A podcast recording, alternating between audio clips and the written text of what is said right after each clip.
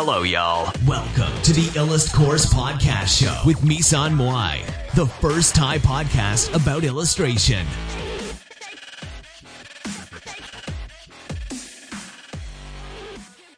สวัสดีค่ะ วันนี้เราก็จะมาพบกับคุณก้าวนิมานเหมินนะคะ ซึ่งเป็น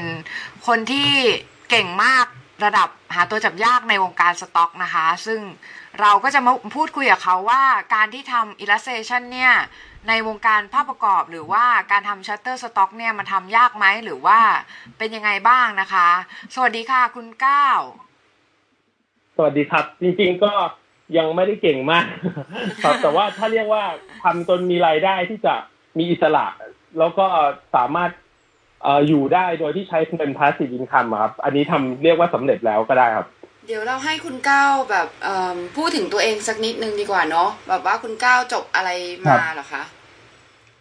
ครับ จริงๆ พื้นฐานเนี่ยผมไม่ได้เรียนอะไรเกี่ยวกับทางด้านศิลปะเลย หรือว่าทางด้านที่เกี่ยวกับการขายไฟล์ดิจิตอลในเว็บสต็อกเลยนะครับ ก็คือตั้งแต่ตอนมัธยมเนี่ยก็จะเรียนสายวิทย์มา เพราะว่าคือตอนนั้นไม่มีอะไรในหัวครับ ก็เหมือนเด็กทั่วไปที่ว่าคือพ่อแม่หรือว่าสังคมจะรู้สึกว่าถ้าเข้ามาหาลัยดี ๆ ได้ในคณะดี ๆ ได้เนี่ย ก็จะถือว่าสำเร็จละในชีวิตเด็กมปลาย ตอนนั้นก็เลยว่าเราก็ไม่แน่ใจว่าเราจะเลือกคณะอะไรดี ก็เลยเลือกวิศวะครับ แล้วก็อ๋ออ่าสามารถเอ็นจนติดเข้าไปได้ครับติดวิศวะมหิดลแล้วก็เรื่องหมวดเครื่องกลด้วยโอ้ซึ่งเป็นวิศวะที่เกี่ยวกับว่าต้องเข้าไปอยู่ในโรงงานใช่เป็นเครื่องจักรจริงจังอะไรพวกนี้ครับ แต่ทีนี้เนี่ยก็คือว่าพอเราเข้าไปแล้วเนี่ย เรารู้สึกว่าเฮ้ยอันนี้มันไม่ใช่เป็นการเหมือนที่เราเรียนสายวิทย์โรงเรียนละเพราะว่าวิชาของวิศวะมันเป็นวิชาชีพจริงจังคือต้องเอาไปใช้จริง เอาไปสร้างอะไรจริง ๆ หรือต้องไปควบคุมเครื่องจักรจริง ๆ อะไรพวกนี้ เราก็เลยรู้สึกว่าเฮ้ยเราเราไม่ไหวนะคือเราไม่ชอบแนวนี้เลย คือรู้สึกว่าพอไปดูแล้วไลฟ์สไตล์หลังจากที่เรียนจบมา ก็ไม่ใช่อีกเราไม่อยากไปอยู่ในโรงงานคือมันไม่มีความสุขเลยอะอืมอันนี้พอมาเจอตอนนั้นก็คืออึ้งแล้วก็รู้สึกว่าครับแล้วก็รู้สึกว่า เออ เริ่มหมดไฟในการเรียน คือเรารู้สึกว่าเราเรียนเราไม่มีทางทำอาชีพนี้ได้แน่นอนฮะก็เลยรู้สึกว่าแบบ จากที่เคยเป็นคนเรียนดีขยันเนี่ย ก็เหมือนกับเรียนเพื่อให้จบจบๆไป เพราะว่าถ้าเกิดถูกรีไทายอะไรอย่างนี้ทางบ้านก็จะรับไม่ได้ แล้วเราก็เครียดมาตลอดนะครับจนในที่สุดก็คือสามารถจบได้ แต่ว่าเรียนห้าปีจบครับ จบมาแบบคือแค่ให้ผ่านอะไรอย่างเงี้ย หลังจากนั้นเราก็รู้สึกว่าเราอืมความรู้กับงานเนี่ยเราก็ไม่อยากทำสายวิศวะหรอกเราก็เลยเลือกสิ่งที่คนทั่วไปจะทำต่อคือเรียนต่อปริญญาโทไปเลย เป็นการหลบไประดับหนึ่งอะไรอย่างเงี้ยครับ ก็เลยไปต่อบริหารวิศวะอยู่ดีคือเป็นบริหารวิศวะมันเป็นปริญญาร่วมครับของมหาลัยวอริกของอังกฤษกับจุฬาร่วมกัน ก็เลยไปต่อโทมาแล้วก็รู้สึกว่าเออ ทีนี้พอเป็นบริหารเนี่ย อันนี้รู้สึกจะถูกกับตัวเองมากขึ้นรู้สึกว่าเฮ้ยมันเป็นความรู้ทั่วไปที่ควรจะมีนะก็เลยมีใจแบบเรียนมากขึ้นแล้วก็ชอบมากขึ้น ก็ใช้เวลาเรียนไปประมาณใช่เรียนโทอีกประมาณสองปีกว่า แล้วก็ได้ปริญญามาอีกสองใบคือเป็นบริหาร แต่ทีนี้อะสิ่งหนึ่งที่ยังอยู่ในใจเราตลอดก็คือว่า พอถึงเวลาทำงานแล้วอ่าก็ได้ไปทำที่กสทชครับ อ่าไปที่ที่ตอนเนี้ยที่ที่เป็นออกนโยบายเกี่ยวกับคลื่นความถี่แล้วก็เรื่องการสื่อสารอะไรพวกนี้ใช่ไหมครับได้ไปอยู่จากพัฒถูได้ไปอยู่อ่อส่วนของการพัฒนานโยบาย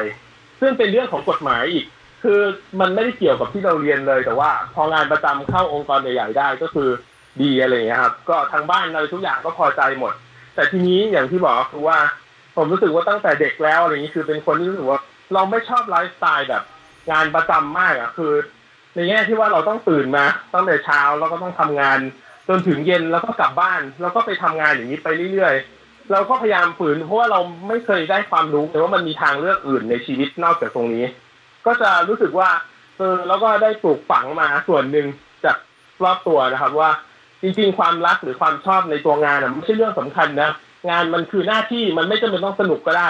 เพราะฉะนั้นทำทำไปแล้วก็เหมือนกับว่าก้าวหน้าไปแค่นั้นคือสำเร็จแล้ว คือคนทำงานทุกคนจะต้องเป็นอย่างนี้ เราก็เลยรู้สึกว่าแบบอะก็ต้องทำไป ทีนี้พอทำไปปีสองปีก็รู้สึกว่า จริงๆทำได้นะแต่เรารู้สึกว่าแบบเฮ้ยเรายิ่งไม่ชอบมากอะ่ะเรามองถึงความก้าวหน้าอย่างเงี้ยอย่างไปดูผู้ใหญ่ที่อ่าตำแหน่งสูงๆหรืออะไรอย่างนี้ เราก็รู้สึกว่าแบบเฮ้ยมันเราไม่ต้องการเป็นอย่างนั้นเลย แล้วความสิ่งที่เขาทำจริงๆเขาทำเรื่องสำคัญของประเทศ แต่เรารู้สึกว่าเรามีความรู้ด้านอื่น ๆ อย่างเช่นเอ่ออย่างเช่นเอ่อเรื่องของแบบว่าจริงๆตอนนั้นผมสนใจเรื่องธรรมะมากครับ ก็อยากจะเขียนหนังสือแนวแบบธรรมะอะไรอย่างเงี้ยใช่จริงๆเป็นคนสนใจมาตั้งแต่เด็กแล้วนอกจากพวกแบบอ๋อเอ่อเกมการ์ตูนหรือว่าเอ่อสื่ออื่น ๆ อะไรพวกนี้พวกหนังพวกอะไรแต่จะสนใจธรรมะมาก เราก็อยากจะเผยแพร่เพราะเราค่อนข้างศึกษามาเป็นสิบปีเราก็รู้สึกว่าแบบใจเราก็อยากให้เรามีความรู้ตรงนี้มากกว่าเราจะทำได้ดีกว่า แต่เรื่องนโยบายอะไรอย่างเงี้ยเรารู้สึกว่าเราไม่ได้เกิดมาเพื่อทำมัน มันเลยเฉาไปเรื่อยๆตอนแรกที่บ้านก็ไม่ยอมไม่ยอมให้ออก บอกว่าแบบว่าคือกดดันหลายอย่างอะไรอย่างเงี้ยคือคล้ายๆกับว่าตอนเรียนวิศวะก็ทำเกรดไม่ดีแล้วนะอืมแล้วอ๋อถ้ามาอย่างนี้จะไม่ทำงานอีกก็คือ แย่เลยเหมือนรับไม่ได้อะครับอ่าทางด้านคุณพ่อหรืออะไรต่างๆอะเราก็ฝืนไปจนได้สองปีสิ่งหนึ่งที่เป็นก็คือว่าระหว่างทำงานเราไม่เคยคิดถึงเรื่องงานเราไม่สนใจอะไรเลยว่าใครผู้ใหญ่หรือว่า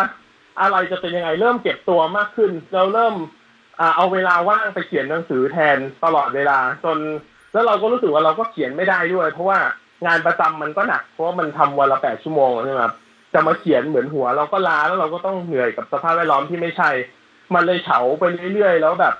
กลายเป็นป่วยขึ้นมาเลยป่วยเหมือนซึมไปเลยอะไรอย่างเงี้ยที่บ้านก็เหมือนสังเกตได้ว่าถึงจุดหนึ่งนี่คือ ดูแล้วไม่น่าจะไหวแล้วอะไรอย่างเงี้ยแถมแบบ ก็ไม่สบายไปตรวจก็อักเสบอะไรพวกนี้ด้วย เราก็ มันแย่ขนาดที่ว่าแบบว่าเฮ้ยเหมือนแบบอย่างนี้ไม่น่ามีชีวิตอยู่เลยนะ แต่ก็ไม่ได้ไม่ได้อยากฆ่าตัวตายแต่เป็นแค่ความรู้สึกว่าเฮ้ยเราเกิดเราต้องใช้ชีวิตอย่างนี้เหรอในสิ่งที่ไม่ใช่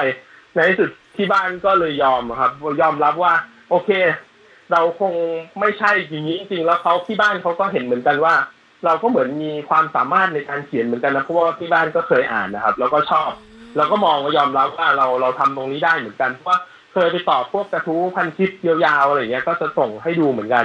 แม่ก็ก็สนับสนุนเรื่องงานเขียนเหมือนกัน แต่อยากให้ทำเป็นเสริมเนี่ยทีนี้พอเสริมไม่ไหว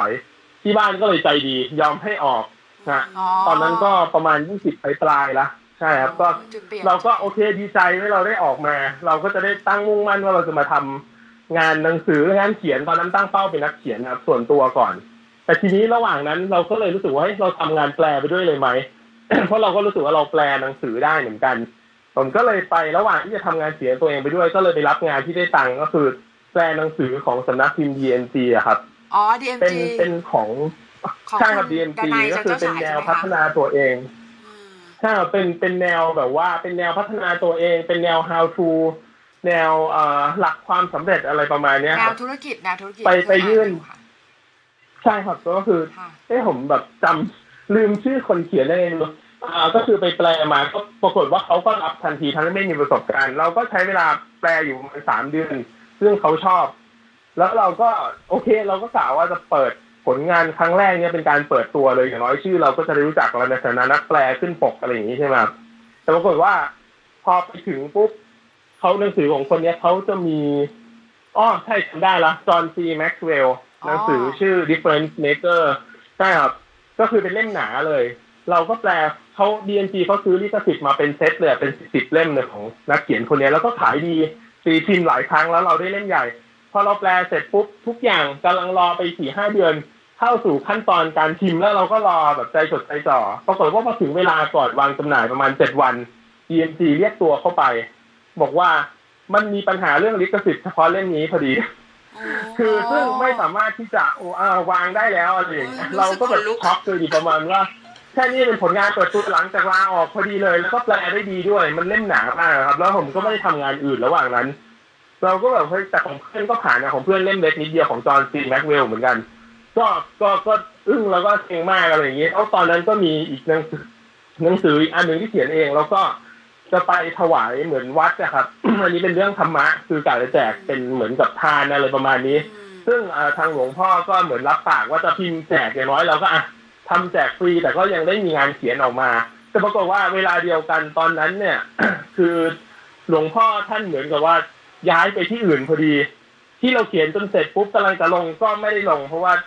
อ่าพระที่มาใหม่ก็ไม่ทราบตรงนี้อะไรอย่างงี้ก็เลยเจ๊งหมดเลยทุกอย่างที่ทำตอนนั้น สุดยอดทาง DNC ก็เลยบอกว่างั้นงั้นเอาอีกเล่มไปทำของจอห์นซีแม็กเวลแล้วกันแต่ว่ามันเป็นคล้ายๆเล่มต่อจากเล่มแรกอะครับ เป็นเล่มบางๆนิดเดียวอะแต่ว่าอันนี้คือเราก็ทำไปก็ได้เพราะว่าแต่ว่ามันแย่เลยเพราะเล่มแรกอะมันดีกว่าเล่มเยอะมาก ก็ทำไปอันนี้เล่มนี้มีวางแผงนะครับ ชื่อ เอ่อกล้าฝันกล้าทำบังแดทูดรีมอ่าอันนี้ของจอห์นซีแม็กเวลเหมือนกันแม็กเวลก็ได้วางแผงตามคาดใช่ครับค่ะทีนี้ก็ ก็ตอนยอนก็ก็จริงๆเสียดายแล้ว โอเค เราก็ตัดสินใจงั้นเรามาเขียนหนังสือของเราเองดีกว่า แต่ปรากฏว่าตอนนั้นคุณพ่อป่วยพอดีเป็นอัมพฤกษ์ก็คือเหมือนกับจะเป็นจะตายก็คือตรงนั้นเลยครับ ก็เลยทำให้ไม่สามารถรับงานเล่มสามได้แล้วก็ต้องตัดงานจาก DMC ทิ้งหมดเลยเขามีเล่มสามเล่มใหญ่มาอีกเล่มหนึ่งทำให้เหมือนกับว่าต้องต้องหยุดทุกอย่างเอาไว้ประมาณหกเดือนอ่าแล้วไม่มีผลงานอะไรเลยตอนนั้นใช่เพราะว่าป่วยเป็นสโตรกเส้นเลือดในสมองอุดตันทั้งบ้านก็ไม่เคยเจอเหตุการณ์อย่างนี้ ก็เลยแบบเครียดแล้วก็มาดูตรงนี้ ทีนี้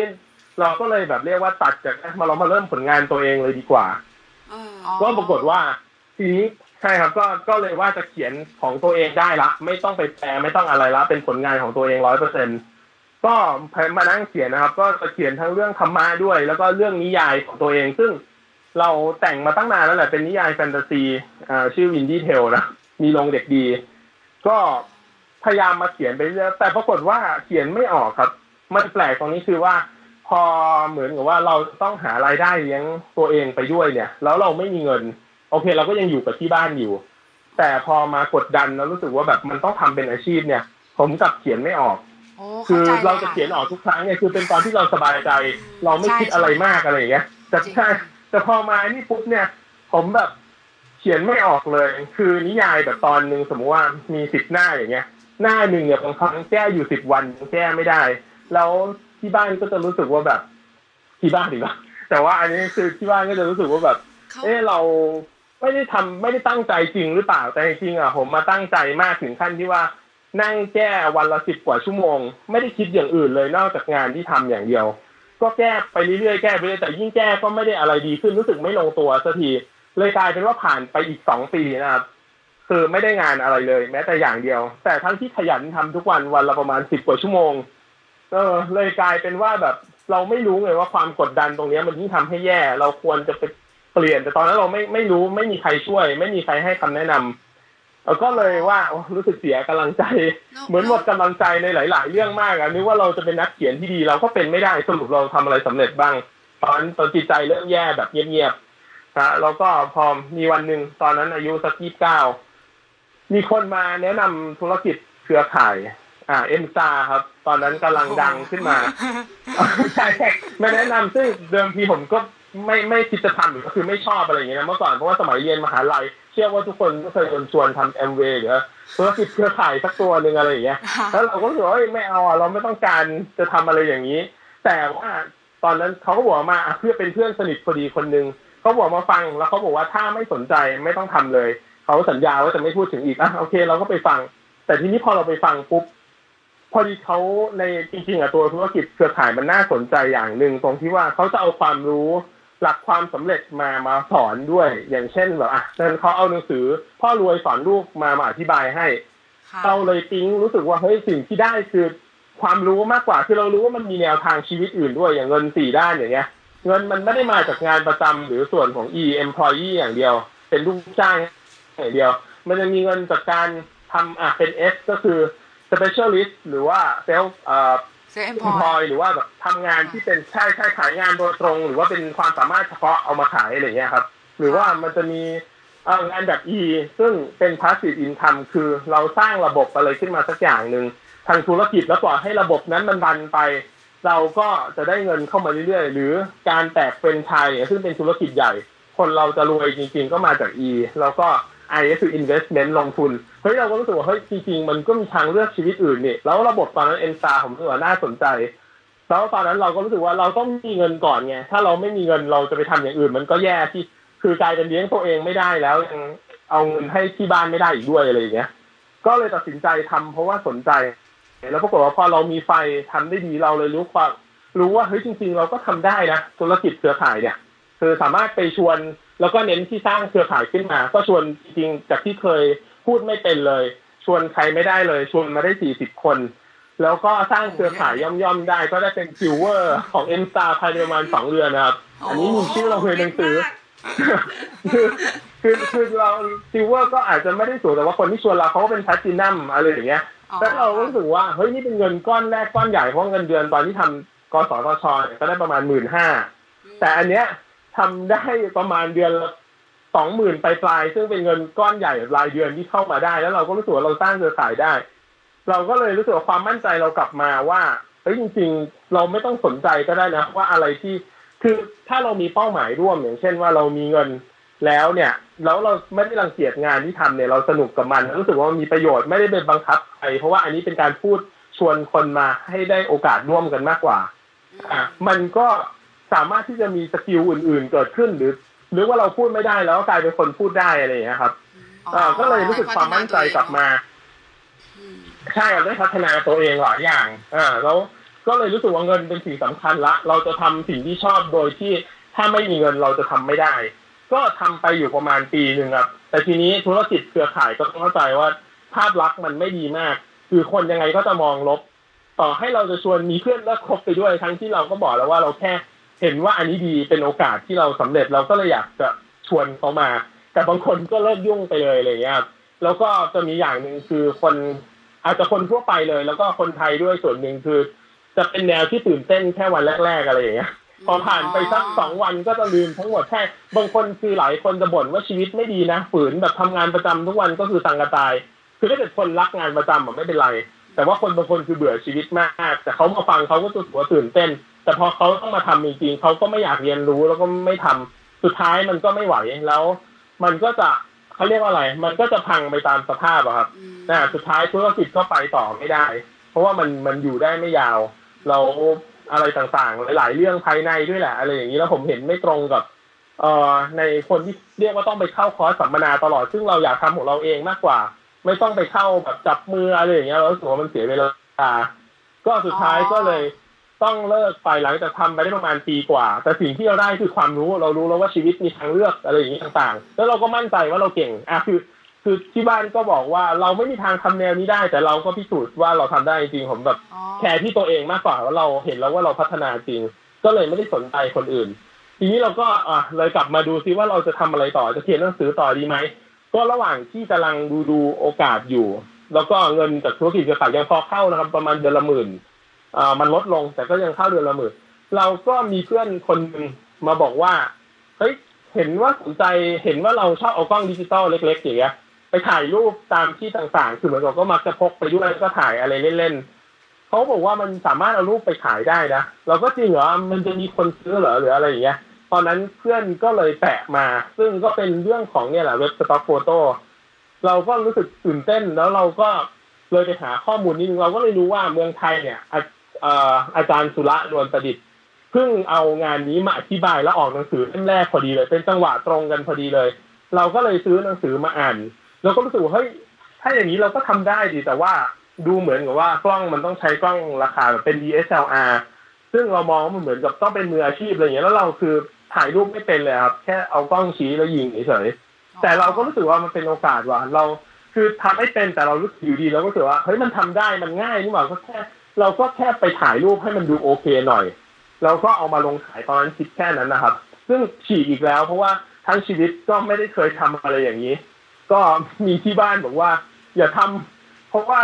ดูเหมือนกับว่าเราไม่ได้เราไม่ได้เกิดมาเพื่อทำตรงนี้นะไม่น่าทำได้อะไรอย่างเลยครับเอาแป๊บหนึ่งพอดีเป็นหวัด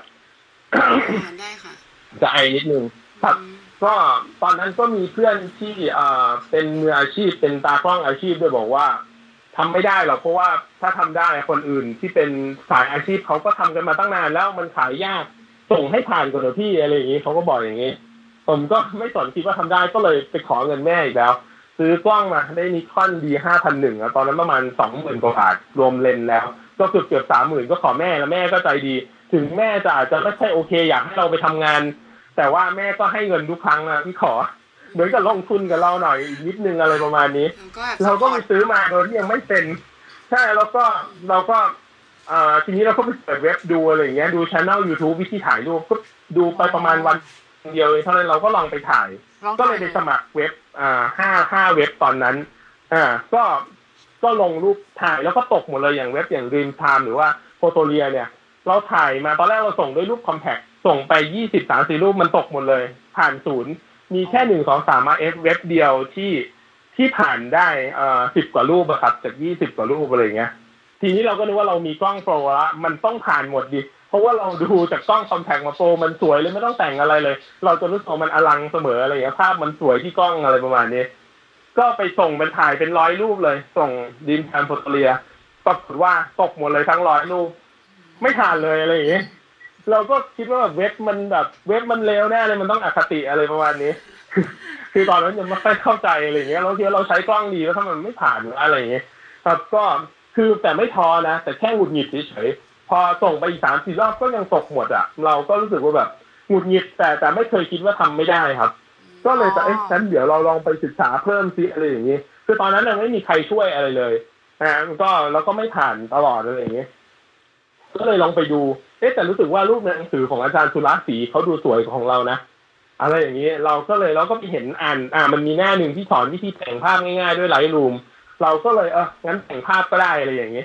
ก็เลยมาแต่งภาพแล้วก็เอ้ยลองแต่งให้ดีขึ้นสิเอ้ยมันสวยขึ้นจริง ๆ ก็เลยลองส่งใหม่คราวนี้เริ่มผ่านครับแบบสิบรูปพันหนึ่งอะไรอย่างเงี้ยโคตรเรียดินชามก็เสียเวลาไปอีกประมาณสองเดือน โดยที่ยังไม่มีอะไรขายได้แล้วก็หนึ่งสองสามเอฟจะผ่านเยอะสุด แต่ก็ยังขายไม่ได้ รูปเอ่อเว็บอื่นก็มีประมาณสิบยี่สิบสามสิบค่อยๆเพิ่มขึ้นเรื่อยๆตามที่เรา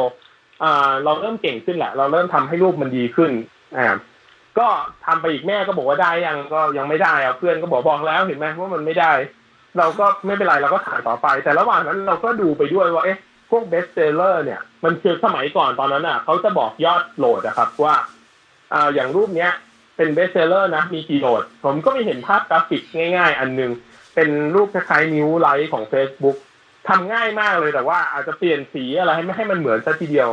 รูปนั้นอะมีโหลดประมาณสามพันโหลดตอนนั้นเฮ้ยผมก็คิดว่าถ้าเกิดสมมติว่าสามพันโหลดโหลดละหนึ่งดอลคือมันต้องเยอะมาก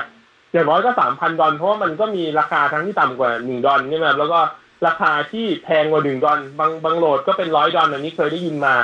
เราก็เลยคิดว่าเฮ้ยงั้นถ้าเกิดเราทำแค่รูปแค่ระดับเนี้ยไปจ้างคนอาจจะสักห้าร้อยบาท เออใครก็ได้มาทำเนี่ย เราก็น่าจะได้เยอะเหมือนกัน เออ คือเราไม่จำเป็นต้องมานั่งเอ่อรอทำแค่รูปถ่าย เราไปจ้างคนแล้วก็ถือเป็นการลงทุนอีกทางหนึงเลย อันนี้เป็นข้อดีของที่เรียนบริหารมา คือบริหารธุรกิจตอนปริญญาโทเนี่ยเขาจะสอนหลักเรื่องเอาซอร์สใช่ก็คือว่าเราไม่มีทางที่คนเราจะเก่งทุกอย่าง แต่ทางหนึ่งก็คือเราไปจ้างคนที่เก่งในเรื่องนั้นมาทำให้เรา อ่า อันนี้เราก็เลยเฮ้ยก็ดังนั้นเราควรเอาซอร์สละอะไรอย่างเงี้ยก็เลยไป ไปจ้างมาครับ แล้วก็ทำรูปมาตามอะไรอย่างเงี้ย ซึ่งตอนแรกก็ยังหาราคาถูกๆไม่ได้ก็สามสองสามพันบาทอะทำไปสามรูป ก็ไปลงปรากฏว่ามันติดลิขสิทธิ์เพราะว่านิ้วเรามันเหมือนเฟซบุ๊กมากเกินรูปนกก็คล้ายๆทวีตเกินไปอะไรอย่างงี้ คือสรุปไม่ผ่านอีกแล้ว แล้วก็เสียเงินไปอีกห้าหกพันบาท โดยที่ส่งไม่ผ่าน ก็ก็มีผ่านรูปเดียวอะไรเงี้ยครับผ่านไปอีกหนึ่งเดือน รูปที่เราจ้างทำก็ยังไม่ผ่านรูปถ่ายก็ยังขายไม่ได้ จนปลายเดือนที่สองมีคนโหลดมาหนึ่งโหลด จากรูปที่เราจ้างทำมันเป็นรูปการ์ดต้นคริสต์มาสอ่าอันนั้นได้สิบบาท จากที่ผ่านมาสองเดือนกว่า แล้วก็ค่ากล้องค่าอะไรเฮ้ยเราก็ดีใจเพราะในที่สุดโหลดแรกเราก็มาแล้วอ่าก็เลยเกิดกำลังใจขึ้นมาวันในที่สุดก็ขายได้แล้วนะเพราะตอนแรกเราผมตั้งเป้าทีละขั้นนะครับเอาให้ขายได้ก่อนตอนแรกให้ผ่านได้ก่อน ผ่านได้ทำไงก็ได้ให้ขายได้ ทีนี้พอขายได้แล้วปุ๊บเราก็เลยอะ ไปขยันถ่ายรูปต่อ เพราะว่ายังไม่มีเงินจ้างเท่าไหร่ ก็เลยเริ่มมีขายได้เรื่อยๆครับ จากเว็บหนึ่งหนึ่งสามมาเอฟก็เป็นโฟโตเรียดินชามบิ๊กซ็อกแต่ส่ง Shutterstock ก็ไม่ผ่าน ก็เลยยังสอบไม่ผ่านเพราะตอนนั้นอะ Shutterstock เขาจะต้องส่งสอบสิบรูปแล้วต้องผ่านเจ็ดแล้วถ้าไม่ผ่านต้องรอไปอีกหนึ่งเดือน ถึงจะมีสิทธิสอบ มันจะไม่เหมือนเดี๋ยวนี้ ซึ่งส่งไปผ่านแค่รูปเดียวก็คือได้ทำเลย แล้วก็ไม่ต้องรอ คือไม่ผ่านตอนนี้ส่งใหม่ได้ทันที แต่ตอนนั้นน่ะต้องรอไปเรื่อยๆอ่า เราก็เลยแบบ ก็ต้องรอไปอะไรเงี้ย สุดท้ายก็คือผ่านไปห้าเดือน ผมถึงค่อยผ่าน Shutterstock ครับแต่ว่าไม่ได้ผ่านด้วยรูปถ่ายนะรูปถ่ายไม่ดีพอ แต่ผ่านด้วยกราฟิกที่เราไปจ้างเขาทำจนมันผ่านประมาณนั้น เพราะว่าถือว่าเหมือนกับว่าเราก็แบบป่าเป็นสินค้าที่ดีไงให้ลูกค้า ก็ win-win ทุกฝ่ายนะเว็บก็ได้ของดี เราเองก็ได้งานดี แล้วก็ลูกค้าที่ซื้อเขาก็พอใจอะไรเงี้ย อ่า เราเลยมองเป็นลักษณะลงทุนมากกว่า อ่าทีนี้พอผ่าน Shutterstock ปุ๊บรายได้ก็จะจริงจัง คือกลายเป็นว่า Shutterstock กลุ่มสัปดาห์เนี่ยรายได้แซง Bigstockอ่าพอถึงหนึ่งเดือนเริ่มแซงทุกเว็บที่เราทำมาแล้วอะ เราก็เลยรู้สึกว่าเฮ้ยมันต้องได้ Shutterstock จริงๆเพราะเป็นเว็บที่รายได้ดีที่สุด อ่า ก็เลยเราเราก็รู้สึกว่าภาพถ่ายก็ขายได้นะ แต่เราไม่รู้ทำไมใจเราชอบที่จะเห็นไอเดียของภาพ Illustrator หรือว่าภาพการ์ตูน ง่าย ๆ หรือว่าเป็นภาพออกแบบที่ไม่ยากนะแต่ว่าโหลดมาเยอะเรารู้สึกว่ามันท้าทายตรงนี้อะมันโดยส่วนตัวเป็นคนชอบกราฟิกอยู่แล้วครับ แต่ว่าทำไม่ได้เนี่ยเป็นคนวาดรูปไม่เป็น แล้วก็ไม่มีหัวในการออกแบบที่วาดทำออกมาเอง เราก็เลยอะลองดูซิว่างั้นเราจะทายตลาดได้ดีแค่ไหน ก็เลยจ้างคนออกแบบในแนวที่ว่าเออมันจะเป็นยังไงที่น่าจะขายดีก็ทำทั้งแบบ concept ต่างๆ คือความหมายอาจจะเป็นเออเป็นเป็นความหมายที่มันเหมือนกับว่า อืมตีความแล้วดูมันลึกซึ้งหรืออะไรอย่างเงี้ย อย่างเช่น อันนี้บอกไว้ภาพหนึ่งเลยที่ดัง ๆ ตอนนี้นะคนจะเป็นคนขุดเหมืองลงไปสี่คน แล้วมันจะมีคนที่ยอมแพ้อะไรเงี้ยบางคนยอมแพ้กลางทาง บางคนเออเอเหมือนเลิกตอนที่เพิ่งขุดขุดไปถึงทอง คนสุดท้ายอะขุดลงลึกสุดแล้วไม่ยอมแพ้ก็จะไปเจอเพชรรูปนี้ดังมากแล้วก็จะเจอบ่อยคนไทยก็เอาไปแชร์กันเยอะมากครับจริงๆเป็นรูปที่ที่สำเร็จจริงจังรูปแรกเลยแหละ ที่ทำแนว concept แล้วก็อ่าแล้วก็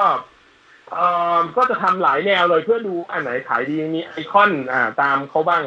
ในแต่ว่าไอคอนเราก็จะเลือกแบบที่คนอื่นไม่ค่อยได้ทำอ่าเลือกทั้งแบบตามเขาด้วย แล้วก็แบบที่เป็นแบบใหม่ แล้วก็พอเป็นรูปถ่ายเราก็เริ่มคิดว่าเอ้ยภาพสต็อกทุกอันเนี่ย คนจะถ่ายสวยๆหมดเลย แบบจนรู้สึกว่า เอ้ยมันดูน่าเบื่อนะทำไมมีแต่ภาพแบบสวยงามอย่างเดียว เราก็เลยคิดไอเดียตลกๆว่าแบบ เอาเพื่อนมาคนหนึ่ง ทำท่าเหมือนไก่กำลังติดคอ แล้วกำลังจะตายอะไรอย่างเลยประมาณนั้นลองลองรูปแนวนี้ดูบ้างดิอะไรอย่างนี้ ก็ปรากฏว่าพอลงรูปแนวนี้ไปมันไม่มีคนทำขายดีเป็นร้อยโหลดเลยครับ รูปแนวตลกๆเนี่ยอ๋ออ่าถ้าเกิดจริงๆคนไปค้นคำว่าแบบอาไก่ติดคอเป็นภาษาอังกฤษนะใน keyword เนี่ยจะเจอจะเจอเดี๋ยวก็เจอขอร์ดผมเองแหละให้บอกตรงนี้ก็ได้อ๋อก็กลายเป็นว่าเรารู้สึกว่าไอ้แนวเฉพาะของเราอะขายดีเอ่อแล้วกราฟิกเนี่ยผมก็เริ่มแบบ เจอน้องๆ เพื่อนที่รู้จักที่อยากมีส่วนร่วมออยากมาดูด้วยก็ก็จ้างเขาได้นักศึกษาอย่างเงี้ยเขาก็จะรับงานที่ถูกหน่อย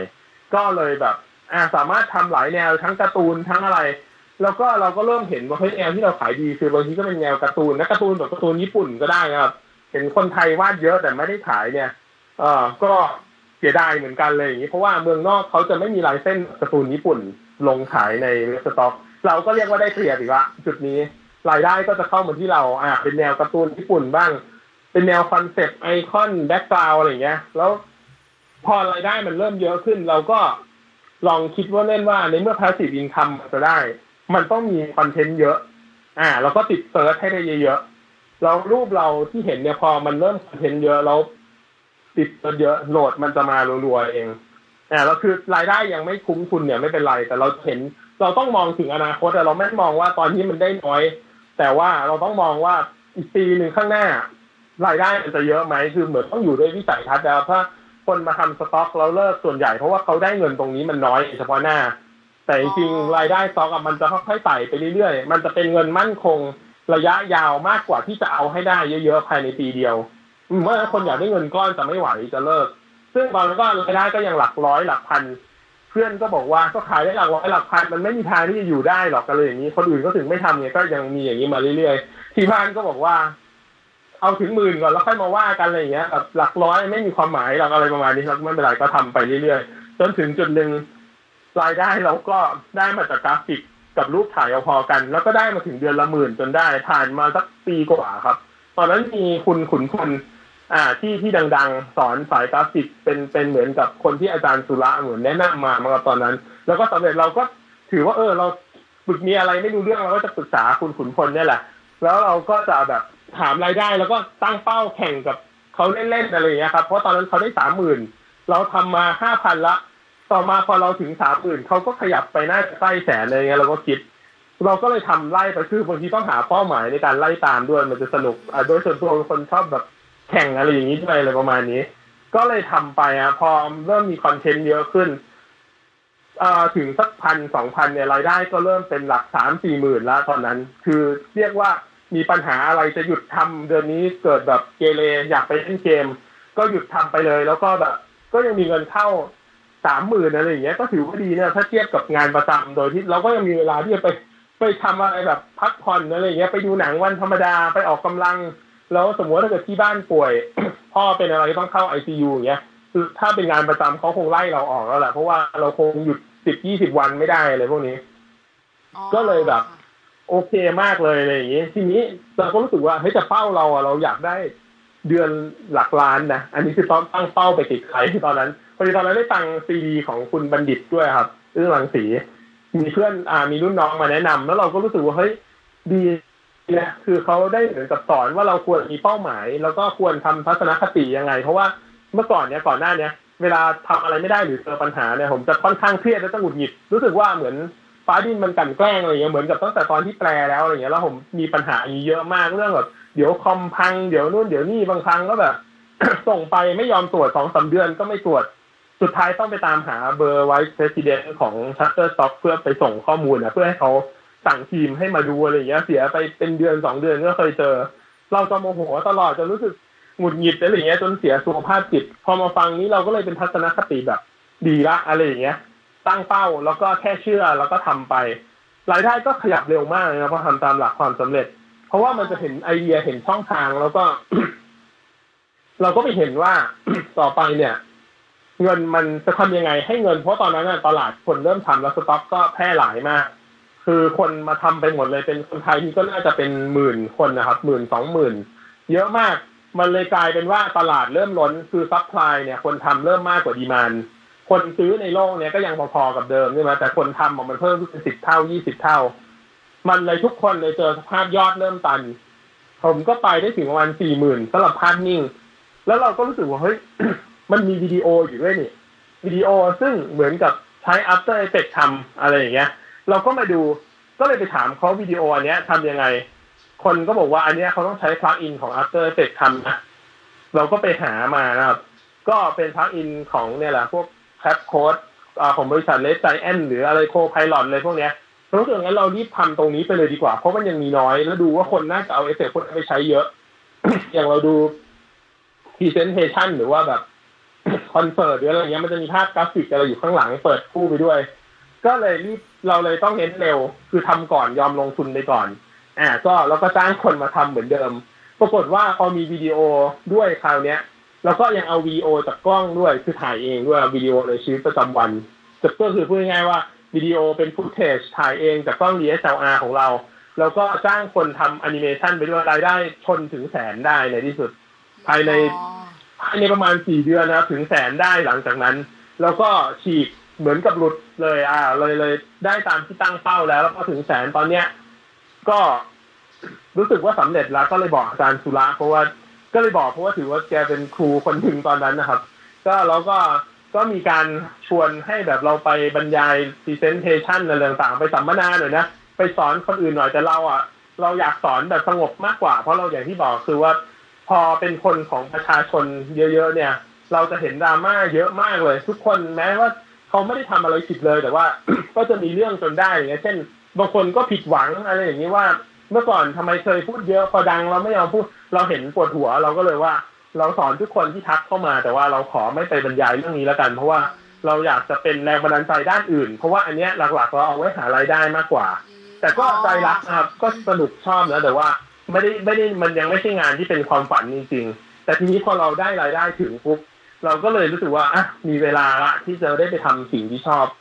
จริงๆสักทีเขาเรียกว่ามีอิสระแล้วครับ ที่บ้านก็แฮปปี้ไปแล้ว พอถึงยอดถึงตรงนี้อะไรอย่างเงี้ยเนาะแล้วเราก็เรียกว่าแบบคราวนี้พูดอะไรคนก็รับฟังได้ง่ายมากเลยมันเหมือนกับว่าต้องมีความสำเร็จก่อนนิดระดับหนึ่งอะในการไปโชว์แล้วทีนี้ถ้าเกิดเราจะหาเพื่อนมาร่วมงานอะไรก็จะง่ายครับ อันนี้เดี๋ยวเมียถามต่อแล้วพอดีพูดยาวมากอ๋อ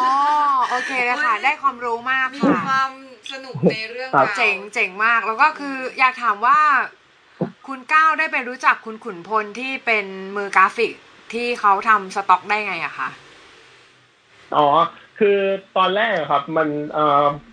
ในนอกจากหนังสือของอาจารย์สุระแล้วเนี่ยอาจารย์สุระจะตั้ง webboard ชื่อว่า Stock Photo Thailand มั้งไม่แน่ใจ แล้วในนั้นนะอ่าก็จะมีคนรุ่นแรกๆอะที่ทำกัน แล้วก็ผมก็เห็นว่าคุณขุนพลทำด้านกราฟิกในนั้น แล้วก็ดูใจดีอยู่ชอบเปิดกระทู้ตอบคนอะไรอย่างเงี้ยผมก็เลยเคยไปถาม พอไปถามปุ๊บแล้วตอนนั้นติดปัญหาแล้วอ่าคุณขุนพลก็ช่วย ก็หลังจากนั้นมีปัญหาอะไรก็เลยถามเป็นการภายในจนกระทั่งถึงถามรายได้ว่าได้เท่าไหร่ด้วยครับตอนนั้นแล้วคุณขุนพลก็ใจดีตอบมาตลอดเลย เราก็เลยแบบ อืมเลยเลยได้รู้จักตรงนั้นนะครับ แล้วหลังจากคุณขุนพลปุ๊บพอเริ่มมี Facebook เพจเกิดขึ้น อ่ามี กลุ่มดังๆสองสามกลุ่ม ก็จะมีคนที่แบบว่าเป็นสายกราฟิกเหมือนกัน แล้วโชว์รายได้ ว่าบางทีมีแค่ห้าร้อยภาพแต่ทำเงินได้เดือนละสองถึงสามพันดอลจากเว็บเดียวนะครับ คือถ้าเว็บเดียวสามพันดอลเนี่ย มันก็คือเดือนหนึ่งก็เกือบแสนละแล้วถ้าเขาทำห้าหกเว็บอย่างเงี้ย รายได้เขาก็น่าจะไปถึงสองสามแสนได้เราก็เลยเห็นคนอื่น ๆ ต่อหลังจากโซเชียลมันเริ่มเผยแพร่ แต่แน่นอนว่าหลังจากที่คนที่โชว์รายได้ ตรงนั้นปุ๊บ สักพักหนึ่งรูปไอคอนแนวนั้นก็จะเต็มเต็มเว็บไปเลยอย่างเงี้ยจนในที่สุดเขาก็จะไม่เปิดเผยตัวกัน เพราะว่าจะมีอย่างหนึ่งคือจะถูกลอกเร็วมาก มันก็อย่างเงี้ยถ้าเกิดอะไรที่เป็นออนไลน์ แล้วก็เป็นแบบข้อมูลเผยแพร่เนี่ย อืม พอรั่วไปถึงกันแล้ว อันนี้ก็เป็นธรรมชาติของธุรกิจนะครับ มันก็จะต้องมีการ benchmarkเอาเป็นแบบแล้วก็ตามอะไรเงี้ย เพราะฉะนั้นหลาย ๆ คนก็เลยเก็บเป็นความลับตอนหลังก็เลยไม่ไม่เผยแพร่ทุกคนก็ไปอยู่เงียบๆกันหมดอะไรอย่างเงี้ยครับ ส่วนคุณขุนพลก็เดี๋ยวนี้ก็มีเปิดคอร์สสอนแล้วด้วยอะไรอย่างเงี้ยเป็นการขายคอนเทนต์อย่างอื่นต่อสอนคนทำ Illustrator อะไรต่างๆออกหนังสือด้วยเหมือนกันนะอันนี้ก็ก็จะหาได้ตามแผงครับแล้วจริงๆแล้วอาชีพในฝันของคุณก้าวคืออะไรหรอคะคือจริงๆส่วนตัวเนี่ยอย่างที่จริงๆอันนี้ผมโชคดีอย่างหนึ่งเป็นคนที่ตั้งแต่เด็กแล้วเนี่ย เราจะเหมือนรู้ตัวว่าเราชอบอะไรมาก ๆ คล้ายๆจะเรียกว่าบอลทูบีก็ได้ครับ เหมือนรู้ว่าเราเราเกิดมาเพราะเพื่ออยากทำอะไร แต่ตอนนั้นน่ะมันไม่มีหนังสือแนวที่จะแบบ แนะแนวหรือว่าชี้แนวทางว่าคนประสบความสำเร็จต้องทำอะไรแล้วอย่างที่บอกคือ ยิ่งประมาณสักสิบปีก่อนสมมติ เราจะไม่มีใครคืออย่างที่บอกคือ มันจะมีแต่งานประจำอย่างเดียวเราจะไม่รู้สึกว่าใช้ชีวิตแบบอื่นแล้วจะอยู่รอดได้หรือว่าจะสำเร็จอะไรอย่างเงี้ยก็คือผมอยากชอบพวกเอ่อเรื่องของแบบการ์ตูน คือตอนเด็กก็จะชอบวาดนะแต่วาดไม่เก่งวาดเป็นคนเป็นเส้นๆอย่างเดียวแต่จะวาดเป็นเนื้อเรื่องขึ้นมาได้เป็นเล่มๆเลยประมาณนี้ครับแล้วก็ชอบเขียนนิยายในขณะเดียวกันก็ชอบเรื่องธรรมะ ก็จะเขียนทั้งนิยาย แล้วก็เขียนทั้งอะไรที่เป็นตอบปัญหาธรรมะสาระเรื่องชีวิตอะไรพวกเนี้ย จะเขียนตอบกระทู้มาเรื่อยๆ จนคนจะรู้จักชื่อแบบเก้าสองเจ็ดนะเพราะว่าอันนี้เป็นชื่อแรกฉายาแรกที่ใช้อะครับ อืมแต่ว่าเราไม่มีช่องทางเลยว่าเราทำยังไงเราก็อยากจะออกหนังสือเองแต่ที่บอกคือ ถ้าเราออกตอนนั้นแล้วมันยังขายไม่ได้ เราแล้วเราเขียนไม่ออกด้วยเราเจอปัญหามาสองปี เออทีนี้พอเราเริ่มมีเงินหลักหลายๆหมื่นจนถึงแตะหลักแสนได้เนี่ย เราก็รู้สึกว่าไม่งั้นเรากลับไปทำดีกว่าเราไม่ต้องกังวลเรื่องเงินแล้วนี่ก็กลับไปเขียนนิยายต่อ ปรากฏว่าไอ้นิยายที่เขียนมาแบบตอนหนึ่งสองปีเป็นปีเลยนะบางตอนนี่เป็นปีนึงก็ยังแก้อยู่ กลับมาเขียนได้แค่สัปดาห์เดียวแก้ได้ดีกว่าไอ้ทั้งปีทั้งสองปีที่ทำมาเลย กลายเป็นแบบเฮ้ยเราก็รู้สึกว่า เฮ้ยมันสำคัญมากเลยนะที่ว่าจริงๆแล้วความสบายใจมันมีผลบวกต่อความคิดสร้างสรรค์อ่าแบบ คือเราไปฟังโน้ตอุดมด้วยครับคุณโน้ตอุดมพูดในใน YouTube Channel หนึ่งมั้งที่บอกว่า ถ้าสมมติว่าทำงานแนวเนี้ย แนวสร้างสรรค์หรือว่าแนวศิลปะหรืออะไรก็ตาม แล้วมันตันหรือคิดไม่ออกแล้วเรื่องเครียดเนี่ยให้หยุดไปเลยแล้วไปทำอย่างอื่นอ่าแล้วค่อยกลับมาทำใหม่ทีหลัง นี่คือทางแก้ที่ดีที่สุด แต่เราไม่รู้ไงเออเราก็เพิ่งมาฟัง แล้วเราก็รู้สึกว่าเอ้ยมันจริงนะแล้วก็เจอหนังสืออีกอันหนึ่งชื่อว่าขโมยอย่างศิลปินอ่าอันนี้หนังสือดังผมยกให้เป็นหนังสือดีสุดของปีสองศูนย์หนึ่งหกเลยก็ได้ เขาจะบอกหลักทุกอย่างเลยแหละ ในการที่จะทำงานสร้างสรรค์ยังไง ซึ่งก็สุดท้ายก็สรุปตรงกันว่า เราไม่ควรเครียดเวลาทำงานเลยถ้าเครียดไปหาอย่างอื่นเลย อ่า นั่นแหละ แต่ตอนนั้นเราเราขยันไงเราแบบ เราเครียดเราทำไม่ได้เรายิ่งไปแบบทู่ซี ไปนั่งจมกับมันไปเรื่อยๆอะสิบยี่สิบชั่วโมงก็ไม่ช่วยยิ่งแย่พอมาตอนนี้กลายเป็นทุกอย่างพวกนี้ดีขึ้นหมดเลย ก็เลยเริ่มทำหลายอย่างพร้อมกัน คือทำทั้งนิยายไปด้วยอทำช่องยูทูบไปด้วยเลย ก็คือตอนเด็กก็ชอบเล่นเกมด้วย ก็รู้สึกว่า เราชอบเล่นเราอัดให้คนดู เราก็ทำไปเลย ซึ่งก็ประสบความสำเร็จได้เร็วเหมือนกันนะ พอทำที่ใจรักก็สบายมันมันเร็ว แล้วก็ช่องสาระก็ทำมาด้วยเหมือนกันอีกช่องหนึ่งอ่าแบบ อันนี้ ก็ก็เลยมีสองช่อง แล้วแต่ทีนี้คือว่านั่นแหละก็ต้องแบ่งเวลาให้ดี เพราะว่าคือถ้านั่งแต่หน้าจออย่างเดียวสุขภาพก็จะเสียก็เลยเป็นออฟฟิศซินโดรมไปด้วย แต่ทีนี้คือประเด็นก็คือว่าเราก็สามารถทำงานที่ใจรักละ เพิ่มขึ้นไปเรื่อยทั้งเขียนหนังสือเขียนแบบไม่ต้องเร่งด้วยอะไรเงี้ยครับแล้วก็ทำช่อง YouTube แล้วก็ในที่สุดก็มาทำการ์ตูนอ่าเออเพราะเรารู้สึกว่า พอเราเขียนนิยายไปถึงช่วงหนึ่งเรารู้สึกว่าจริง ๆ แล้วเราคิด ภาพนิยายเนี่ยไอ้คิดเรื่องนิยายเนี่ย มันเป็นภาพหมดเลย แล้วเราต้องมานั่งแปลงเป็นตัวอักษร แล้วเรารู้สึกว่าแบบเฮ้ยเป็นตัวอักษรมันไม่สามารถสื่อได้จริงแต่เมื่อก่อนเนี่ยจะไม่กล้าทำเป็นการ์ตูนจะไม่นึกถึงเลยเพราะว่ามันต้องลงทุนไงมันต้องจ้างคนมาวาดเพราะเราวาดไม่เป็น อืมอะไรอย่างนี้ แต่ทีนี้พอมาดูจริงๆเรามีเงินแล้วอะไรอย่างเงี้ยเราก็ฟังคุณบัณฑิตเขาก็บอกว่า บางทีอย่ายึดติดกับคำนิยามตัวเอง เช่นว่าถ้าคุณเป็นนักเขียนคุณจะต้องเป็นนักเขียนไปเรื่อยๆ ไม่ใช่วันหนึ่งเมื่อโลกมันเปลี่ยนไปให้หาดีๆว่าจริงๆแล้วต้องการอะไร ผมก็มาดูแล้วจริงๆผมก็ไม่ยึดติดกับความเป็นนักเขียนนะคือแต่เราอยากสื่อสิ่งที่เราต้องการให้โลกรู้มากกว่า เพราะฉะนั้นถ้าสื่อไหนมันดี มันมีภาพด้วยมันก็น่าจะนิยมกว่าเขียนอะไรอย่างเงี้ย ก็เลยไม่ได้ยึดติดแล้ว ก็เลยคิดว่าเอออย่างการที่เราทำสต็อกอย่างเงี้ยลืมบอกไปว่าเว็บสต็อกอีกทางหนึ่งคือ ตอนที่คนไทยเริ่มไปไฟกันในเว็บหลัก เราก็หาช่องทางเว็บอื่น เช่น Creative Market อันนี้ก็เป็นไม่ใช่เรื่องสต็อกละแต่เป็นเรื่องของการเปิดร้านค้าออนไลน์ เพื่อเอางานเราไปขายได้ ได้ส่วนแบ่งเยอะ70%มีเว็บพรห้าให้ส่วนแบ่ง50%ตั้งราคาเองได้ เว็บวิดีโอบล็อก เอาวิดีโอไปขายได้ส่วนแบ่ง100%เลยเขาหักแค่ค่าธรรมเนียมอย่างเดียว ก็ก็จะมีแต่โหลด50ดอลกับโหลด199ดอลซึ่งได้เงินเป็นกอบเป็นกำอ่า ตรงนี้อันนี้คนทำสต็อกอาจจะยังไม่รู้จะไปทำแต่เว็บอื่นๆ ซึ่งส่วนแบ่งน้อยอะไรเงี้ยอ่าก็ก็ ก็คือว่าเราก็เลยจากเว็บที่ทำพวกนี้เราก็เลยรู้สึกว่าจริงๆคอนเทนต์ที่คนนิยมในโลกอะมันก็มีทั้งรูปถ่ายกราฟิกก็ได้นะวิดีโอก็ได้แล้วทำไมเราจะต้องยึดติดกับอักษรอย่างเดียวอะผมก็เลยเนี่ย เริ่มมาทำการ์ตูนแล้วก็ทำอยู่ตอนนี้แล้วประกอบกับว่าพอมีเวลาว่าง เราก็เริ่มออกไปดูหนังมากขึ้นกลางวันอะไรอย่างเงี้ยเราก็ชอบดูดูหนังไทยอะไรแล้วเราก็รู้สึกว่า เออเช่นคนไทยนิยมหนังเนี่ย ก็จะนิยมแบบแนวหนังตลกนะ แล้วก็หนังความรักอะไรอย่างเงี้ยหนังแบบแนววายพวกพวกแบบรักเดียวกันแนวเพลอะไรอย่างเงี้ยใช่แล้วเราก็คือก็เลยอ่านคือจริงๆอะโดยส่วนตัวไม่ได้ไม่ได้เป็นแต่ว่าเราสนใจว่าเอออยากรู้ว่ามันเป็นยังไงอะไรอย่างเงี้ย เราก็เลยไปนั่งดูหลายเรื่องอย่างหนังเออเป็นแนว ซึ่งก็คงคงรู้กันว่าเป็นแนวไหนแต่ผมไปดูแล้วผมก็รู้สึกว่ามันรู้สึกว่าเฮ้ยทำไมทำแต่แนวนี้วะอะไรอย่างเงี้ยเราคิดว่าถ้าเกิดเราสร้างเนื้อเรื่องอะไรขึ้นมา ที่มัน มีอะไรที่แตกต่างแล้วก็ได้เล่าในมุมของเรา เพราะเราก็ค่อนข้าง โอเคนะเราเชื่อว่าสิ่งที่เราถ่ายทอดมันน่าจะให้อะไรดี ๆ มากกว่าแค่ตลกหรือแค่ฟินอย่างเดียวอะไรเงี้ยมันก็น่าจะดีด้วยอะไรอย่างนี้ แล้วก็ผมมองว่าแบบ พอดีอาจจะเป็นคนที่อยู่โลกส่วนตัวเยอะ แล้วก็บางทียังไม่ค่อยมีแฟนนะก็เลยรู้สึกว่าบางทีงานศิลปะหรืองานนิยายอะไรพวกนี้งานเขียน มันสามารถเหมือนกับปลดปล่อยระบายเรื่องทางนี้ได้ทำให้มันรู้สึกแบบ เออมันเหมือนเติมเต็มเข้าไปได้อะเราก็เลยรู้สึกเฮ้ยทางเนี้ยมันคือใช่มากเลยนะ เหมือนเราเกิดมาเพื่อ คือยังไม่ได้มีผลงานแบบขนาดนั้น หรือยังไม่ได้ดังยังไม่ได้อะไร แต่ว่าพอเราทำแล้วเรามีความสุขมากเลย อ่า แล้วตอนนี้คือไปเจอหนังสือพลังพิเศษของคนธรรมดาพอดี ซึ่งเขาบอกว่าความของ The Big Matter ครับ คนเขียนชื่ออลิอะซาไรเบธนะคิวเบิร์ตจำไม่ได้ละอลิซาเบธคิวเบิร์ตเออเออใช่ครับใช่ค่ะผมผม ใช่ผมรู้สึกว่าเล่มนี้เป็นหนังสือที่ดีมากของปี 2017 ยกให้เลยเป็นหนังสือแห่งปี เขาเหมือนเป็นนักเขียนแล้วเขาบรรลุเรื่องหลักของการให้ความคิดสร้างสรรค์ทำงาน แล้วก็เข้าใจมันหมดเลยว่าไอเดียจะมาได้ยังไง ซึ่งเป็นจริงตามนั้นทุกอย่างเลยนะครับ คือเราก็เลยรู้สึกว่าแบบ เออ เรามีความสุขมากในการทำแล้วเหมือนเจอตัวเองจริง ก็เลยเนี่ย ก็เลยตอนนี้ก็เลยทุ่มเทว่าจะทำเป็นการ์ตูนดีกว่า เพราะว่าหนึ่งคือสื่อการ์ตูนมีภาพ ให้คนเสพง่าย ถ้าเป็นนิยายเนี่ย ต่อให้เรารู้สึกเขียนจนพอใจ แต่จะเอาไปให้คนอ่านเนี่ย ขนาดเพื่อนยังต้องยัดเยียดแบบช่วยอ่านหน่อยขอร้องอะไรเงี้ย ซึ่งอ่านเขาก็อ่านจบภายในประมาณห้านาทีก็จบแล้ว เราก็ก็ลืมไปอย่างง่ายดายเพราะว่าอะไรสื่อนิยายมันมีเยอะมาก แต่พอเป็นการ์ตูนอย่างเงี้ยเราก็ไปดูเฮ้ย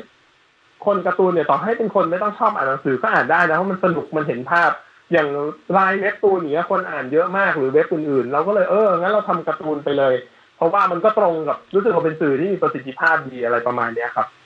อ๋อนะค่ะอันนี้มีคำถามเพิ่มถามได้เลยครับมีในค่ะดีเทมีลก็คือเวลาที่ครับคุณก้าวทำพวกสต็อก หรือว่าทำพวกอะไรพวกเนี้ยค่ะ คือได้ครัคำบนึงถึงเทรนด์ไหมคะ หรือว่าคำนึงถึงการที่คนจะแบบ คือคิดไหมว่าแบบเออภาพแนวนี้น่าจะคนโหลดเยอะ แล้วเราทำแนวนั้นไปเลย หรือว่าทำในสิ่งที่ชอบไปเลย แล้วคนจะโหลดมากหรือน้อยเนี่ยแล้วแต่ ครับคือ คิดไว้ทั้งสองอย่างเลยเหมือนกันครับ ก็คือว่าเราจะดูว่าเทรนด์เนี่ยมันสำคัญมาก ถ้าถ้าสมมติว่าเราทำตรงกับที่ตลาดต้องการมันเป็นเรื่องธรรมชาติอยู่แล้วที่คนต้องซื้อเยอะใช่ไหมฮะ demand เยอะอะไรอย่างเงี้ยเพราะฉะนั้นก็จะผมก็จะมานั่งดูภาพ best seller แล้วก็ดูซิว่าเราจะดูของหลาย ๆ เว็บเลยแล้วก็มาดูซิว่าเออเราจะทำยังไงให้มันดีขึ้นกว่านั้น หรือฉีกแนวไปจากนั้น แต่ว่ายังอิงเทรนด์ด้วย แต่ถ้าเกิดเราคิดอะไรแต่การตลาดอย่างเดียว ผมจะรู้สึกเฉาจะรู้สึกไม่ค่อยมีความสุขอะไรอย่างเงี้ย ก็เลยแบบมันจะมีอารมณ์ที่อยากลองอะไรใหม่ๆด้วยเหมือนทำเอามันอะไรอย่างเงี้ย อย่างภาพการ์ตูนอย่างเงี้ย ตอนนั้นนิยายยังไม่เสร็จผมก็เอาภาพจากนิยายแฟนตาซีเลยนะเรื่องวินนี่เทลเนี่ยที่วาดเป็นการ์ตูนเอาไปขายเลยอยากลองดู ซึ่งมันไม่มีภาพแนวนี้เลยอะก็ปรากฏว่าขายดีเช่นกันอะไรอย่างเงี้ยก็เลยเหมือนกับหล่อเลี้ยง แล้วกลายเป็นว่าอะไรที่มันเป็นแนวของตัวเองหรือทำเอาสนุกเนี่ย มันจะมีความสดอยู่ในนั้น แล้วผมว่าความสดตรงนี้หรือแรงบันดาลใจหรืออะไรตรงเนี้ย คนซื้อเขาก็จะรู้สึกได้ว่ามันมีเอกลักษณ์นะ port นี้อาจจะไม่น่าเบื่อ มันต่างกับ port ที่เราเข้าไปแล้วแบบ ถ้าเป็นคนไทยเมื่อก่อนจะเห็นแต่วัดอย่างเดียวเห็นแต่อาจารย์ดาวเทียมมังกรนะตามหนังสืออาจารย์สุระครับ เราก็จะรู้สึกว่าเฮ้ยมันซ้ำตลอดเลยมันน่าเบื่อ หรือเข้าไปก็จะเห็นในแนวธุรกิจ คนทำหน้ายิ้มแย้มเดิมๆจับมือกันหรืออะไรอย่างเงี้ยเออแต่ไม่ค่อยมีแบบภาพแบบแนวไก่ติดคอหรืออะไรพวกนี้ อ่า เราก็เลยทำทั้งคู่แล้วปรากฏว่ามันก็ขายดีทั้งคู่ เพราะว่าพอ port เราเริ่มใหญ่ ก็จะมีลูกค้าหลายกลุ่มอ่าอาจจะมีทั้งกลุ่มที่ตามแนวเทรนด์ด้วย กลุ่มที่ตามแนวคอนเซ็ปต์ก็ได้เหมือนกันเพียงแต่ว่าเราอย่าฉีกให้มันเยอะเกินไป อาจจะยึดติดกับแนวหลัก ๆ ที่เป็นจุดแข็งของตัวเองสักสักสามสี่แนวผมว่าแต่บางคนก็แนวเดียวเขาไปได้ดีนะครับ แต่ว่ามันจะมีปัญหาว่าถ้าเทรนด์มันหมดเนี่ยมันเปลี่ยนไป บางทีก็จะฟุบทั้ง port เลยเหมือนกัน อย่างอย่างช่วงหนึ่งผมลง แนว silhouette เยอะ silhouette คือเป็นกราฟิกแบบ เป็นโครงร่างเงาสีดำเนี่ยหรออ่าอ่าอันนั้น แล้วตอนนั้นเทรนด์ silhouette กำลังดัง ภาพ silhouette ผมขายมีเป็นพันสามสี่พันโหลดจนตอนนี้จะถึงหมื่นโหลดแล้วครับบางอัน เพราะว่ามันมันค้างไปแล้วไงเราก็ทำ silhouette มารัวๆเหมือนกัน แล้วก็นั่นก็เป็นรายได้หลักของช่วงประมาณสักสามปีที่แล้ว เยอะมาก แต่พอถึงจุดหนึ่งอะเหมือน silhouette คนรู้ว่าดังก็รุมทำกัน มันก็อิ่มตัว ตอนนี้กลายเป็น silhouette หลุดเทรนด์ไปแล้ว ไอคอนที่คนว่าดังๆ คนทำตามไปไอคอนก็ขายแทบไม่ออกแล้วตอนนี้ คือพูดง่ายๆมันต้องตามเทรนด์ตลอดแล้วยิ่งเทรนด์เดี๋ยวนี้มันเปลี่ยนเร็วมากเลย อย่างภาพถ่ายอย่างเงี้ย ถึงช่วงหนึ่งเอ่อมันจะมีช่วงหนึ่งอะไรแนววินเทจเรโทรดังคนก็ทำเยอะ ต่อมาก็จะเป็นแนว still life ที่เอาของมาจัดๆสวยๆอ่าอันเนี้ยคนเริ่มทำก็จะเร็วอะไรอย่างงี้ มันจะมีเทรนด์มาเรื่อยๆต้องดูกราฟิกอย่างเงี้ยมาถึงช่วงหนึ่งอินโฟกราฟิกดังอ่าก็ ก็ข้ามไปอินโฟกราฟิกก็จะขายได้เยอะ แล้วพออินโฟกราฟิกเริ่มล้นตลาดคนก็ไม่ค่อยเอาละอะไรอย่างเงี้ย ก็คือเราก็ต้องหาแนวใหม่ ของผมทำแนวใหม่จริง ๆ ที่แบบเอาสนุกด้วยแล้วก็ดีก็คือแบบ how to อ่าอันนี้คนจะไปค้นดูก็ได้นะ เป็นแบบแนวว่าทำยังไงสิบวิธีที่ทำให้มีคนรักอะไรอย่างเงี้ย จะเป็นแบบข้อๆเลยอะไรประมาณนี้ อันนี้คืออินโฟกรามีฟิมีกเขียนเหมือนกับเป็นเป็นถ้าเป็นแนวเป็นอินโฟกราฟิกแต่เป็นเหมือนกับแนวสอนอะไรอย่างนี้นะครับคนก็โหลดเยอะนะอันนี้ ซึ่งซึ่งไม่มีใครทำเลยตอนนี้ไม่เคยอาจจะลองค้นได้ว่าแบบครับค่ะ แล้วแนวแนวนิยายที่คุณก้าวเขียนเนี่ย คือคุณก้าวได้เขียนนิยายก่อนแล้วค่อยทำเป็นการ์ตูน หรือว่าเขียนสำนวนนิยายไปเลยคะแล้วทำเป็นการ์ตูนไปเลยหรือว่า หรือว่ามีการบลีฟอ๋อยังไงให้แบบว่านักวาดเนี่ย สามารถวาดเป็นเป็นการ์ตูนออกมาได้ ก็คือแบบทำสคริปต์คอมิกหรือเปล่า หรือว่าครับเขียนเป็นคือแบบบลีฟอะไรอย่างเงี้ยค่ะอ๋อโอเคครับ คือจริงๆต้องออกตัวก่อนว่าผมเป็นคนที่อาจจะไม่ได้มีความรู้ในวงการการ์ตูนอะไรเลย คือเราก็แค่เปิดเป็นแฟนการ์ตูนอ่านทั่วไปซื้อแบบของสยามวันวันพีซอะไรพวกเนี้ยนะครับสมมติ อ่า ก็อ่านอย่างเดียวแต่เราไม่รู้ขั้นตอนการผลิตหรือว่าการสร้างอะไรเลยเราแค่อยากทำแล้วนิยายผมก็เขียนมาจริงๆมาเป็นสิบปี แล้วคือเรื่องมันอยู่ในหัวมาเป็นสิบปีแล้ว เราก็ไม่สบายใจ เพราะเราเรื่องเรามันยาวมาก อาจจะมีสามร้อยตอนอะไรอย่างเงี้ยคงเป็นสิบเล่มกว่าจะจบ แล้วเราก็ทุกข์ใจมาตลอดว่าบางทีเราต่อให้เราแบบเริ่มฟรีรู้สึกว่าโล่งเรื่องเงิน มันก็ยังต้องใช้พลังงานในการเขียนอยู่ดี มันเหนื่อยเพราะว่าผมแบบพวก perfectionism อะคือบางทีรู้สึกตรงนี้ไม่ดีก็จะแก้ให้มันดีให้ได้ซึ่งไม่ดี มันเลยทำให้มันไม่เสร็จสักที แล้วมันก็แต่งได้แค่วันห้าสิบกว่าตอนอะไรเท่านั้นยังห่างไกลมากเลยจากการจบ แล้วเราก็เริ่มรู้สึกว่าดูสภาพแล้วในอีกห้าหกปีก็แต่งไม่จบหรอกเราก็ต้องหายจากโลกนั่งเขียน เขียนในงาน ซึ่งต่อให้จบแล้วคนก็คงไม่อ่านอยู่ดีก็คงเจ๊งอยู่ดีเพราะเราดูเทรนแล้วมันไม่ใช่แล้วเทรนด์นิยาย ก็เลยวันหนึ่งก็เลยแบบ พอปิ๊งขึ้นมาว่าทำเป็นการ์ตูนดีกว่าเนี่ย ก็เลยเพราะว่าเราอ่านคือผมไม่ได้ทำผมจะสร้างเหมือนกับบางทีอันนี้เป็นความสนุกส่วนตัวคคือเราอยากเห็นนิยายเราเป็นภาพ เราก็เลยไปจ้างนักวาดเอ่อ มาวาดภาพประกอบนิยายเป็นช่วงๆเรากล่าวว่าถ้าเราออกนิยายนิยายเราจะมีภาพขั้นอยู่เป็นระยะเลยอะไรพวกนี้ อ่า มันจะทำให้น่าสนใจขึ้น แต่ทีนี้พอถึงจุดหนึ่งทำภาพมันเริ่มหนุกกว่าเป็นอักษร ก็เลยคิดว่าเฮ้ยเราเปลี่ยนให้มันเป็นการ์ตูนเลยดีไหมทีนี้เราก็ค่อนข้างอีกแล้วมากับความเชื่ออีกแล้วครั้งนี้ไม่มีความรู้ไม่รู้เรื่องอะไรเลย ก็รู้สึกว่าเราทำได้นะอะไรอย่างเงี้ย เราก็เลยไปจ้างคือมีคนสนิทคนหนึ่งที่เขาวาดให้มาตั้งนานแล้วครับ วาดให้ทางนิทานภาพด้วยนะผมทำนิทานภาพด้วยมีเรื่องหนึ่งคือคือบางทีมันเหมือนกับระหว่างทำอะไรมันจะมีแรงบันดาลใจโผล่ขึ้นมาอย่างเงี้ยเราก็จะแวะไปทำสิ่งนั้นก็ทำให้มีงานย่อยๆอะไรอย่างงี้ ก็เลยได้รู้จักนักวาดภาพประกอบที่สนิทกัน แล้วคนนี้เขาวาดการ์ตูนได้เอ่อชื่อแอมสตูดิโออันนี้อันนี้เขาทำการ์ตูน Let's Comic ครับเคยวาดอยู่ แล้วก็เคยทำสยามอินเตอร์ด้วย แต่คนนี้สนิทกันมาตั้งนานแล้วเกือบสิบปี แล้วก็เขาวาดภาพประกอบตั้งแต่ที่เขายังเรียนอยู่ก็เลยแบบ ลองไปคุยกับเขาดูเขาก็สนใจเพราะเขารู้สึกว่าเฮ้ยเรื่องนี้น่าจะไปได้นะอะไรอย่างนี้ ก็เลยตัดสินใจเขาก็เลยมาบอกว่ากระบวนการมันต้องเป็นอย่างนี้เราก็เลยบอกว่า เราจะเขียนเนื้อเรื่องใหม่ เขียนประมาณว่าฉากนี้ต้องการเขียนคล้ายๆบทละครนะครับ ซึ่งบทบทหนังหรือบทละครเราก็ไม่ไม่เคยอ่านหรอกแต่ว่า เราคิดว่ามันควรจะต้องมีการเล่าว่าช่องนี้เกิดอะไรขึ้นตัวละครตัวนี้พูดอะไร แสดงความรู้สึกยังไง แล้วก็จะเขียนเป็นลักษณะเป็น เป็นช่องๆเป็นเป็นเหตุการณ์ที่แยกได้ง่าย ๆ แล้วก็กำกับใช่เราก็จะพยายามกำกับให้ละเอียดที่สุดเขียนไว้แล้วก็ให้คนวาดเนี่ย ไปตีความอีกทีหนึ่งแล้ววาดเป็นเนมหรือเป็นสตอรี่บอร์ดออกมา แล้วพอวาดแล้วปุ๊บก็จะเอามาให้เราดูว่าจะปรับแก้ตรงไหนไหมอะไรเงี้ยคอนเซ็ปต์ตรงกันไหมก็เลยใช้วิธีนี้แล้วก็ทำมาได้ก็คือค่อนข้างเร็วตอนนี้ก็จะมีเรื่องที่อย่างที่บอกคือจะมีสองเรื่อง เรื่องแรกก็คือ Love Unlimited อ่ารักนี้ไม่มีผิดซึ่งเป็นเนี่ยแนวที่มีความวายอยู่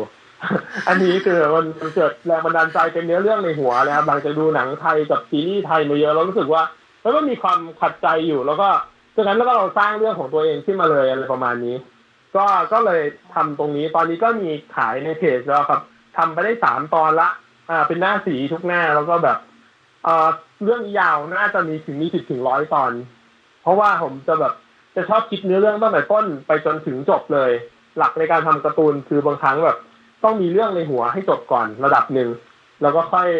มันถึงจะต่อได้อะไรอย่างเงี้ยครับ อืม แล้วก็ก็เลยกำลังทำไปเรื่อยๆตอนนี้เราก็คิดว่าเอ่อจะจ้างผู้ช่วยมาด้วย เพื่อให้งานมาเร็วขึ้น เพราะว่าพอคนวาดคนเดียวก็จะมีงานหนักมากว่าแถมเป็นสีอีกอะไรอย่างเงี้ย เออจะไม่ไหว ก็เลยว่าเดี๋ยวจะมีผู้ช่วยหนึ่งคนมาช่วยวาดฉาก มาช่วยในการวาดตัวประกอบ แล้วก็ช่วยลงสีอะไรประมาณนี้ แล้วก็พอรัก Love Unlimited จบสักหนึ่งซีซั่นซึ่งน่าจะประมาณสิบตอนแรกครับ ผมเขียนเนื้อเรื่องไปจนจบแล้วแหละ ก็จะอาจอาจจะจบสักสองซีซั่นผมก็จะทำเป็นดีเทลเป็นการ์ตูนแฟนตาซีคู่ไปด้วยอีกเรื่องหนึงเลย แล้วก็คง อ่า อันนี้คือวงการการ์ตูนไทยเนี่ยต้องยอมรับเลยว่าอยู่ยากมากกำไรถ้าจะขายในไทยนี่คง คงยากค่ะอันนี้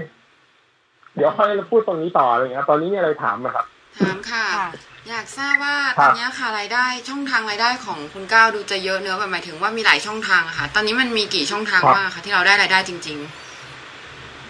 ครับ ตอนนี้ช่องทางหลักๆเลยก็คือ มาจากเว็บสต็อกอ่า photo stock กราฟิกอะไรเงี้ยซึ่งขายรูปวิดีโอกราฟิกนะครับอ่า แล้วก็เว็บนอก stock photo ก็คือเว็บอย่าง Creative Market ซึ่งเป็นกึ่งๆร้านค้าออนไลน์ๆอืมแล้วก็เว็บอื่นๆ อะ ตรงนี้คือรายได้หลักทางหนึ่ง ตอนนี้สิ่งที่ผมคิดจะทำก็คือจะเปิดเว็บส่วนตัวเลย ขายคอนเทนต์ของตัวเองโดยตรง ซึ่งมีเป็นหมื่นชิ้นแล้วถ้านับ แล้วก็กะจะเอาเพื่อนดีไซเนอร์ที่รู้จัก อย่างมีคนหนึ่งชื่อปุ๋มปิ๋มเขาก็ชอบวาดการ์ตูน ใช่อะอันนี้อันนี้ คุณมุ้ยนี่น่าจะรู้จักดี สนิทกันเขาก็บอกว่าเดี๋ยวเขาจะเอามาลงเว็บส่วนตัวที่ผมกำลังสร้างอยู่ ซึ่งจะมีระบบเหมือนสต็อกทุกอย่าง แต่เราจะเน้นเป็นที่ขายคอนเทนต์หลักของเราโดยตรงเลย โดยที่ไม่ต้องโดนหักส่วนแบ่งไปนะ ตั้งราคาได้เองแล้วก็จะโปรโมทมันด้วย Pinterest หรือด้วยอะไรก็ตาม อาจจะทำการตลาด Facebook สร้าง Facebook Page มาเป็นหน้าร้านขึ้นมาอีก แล้วก็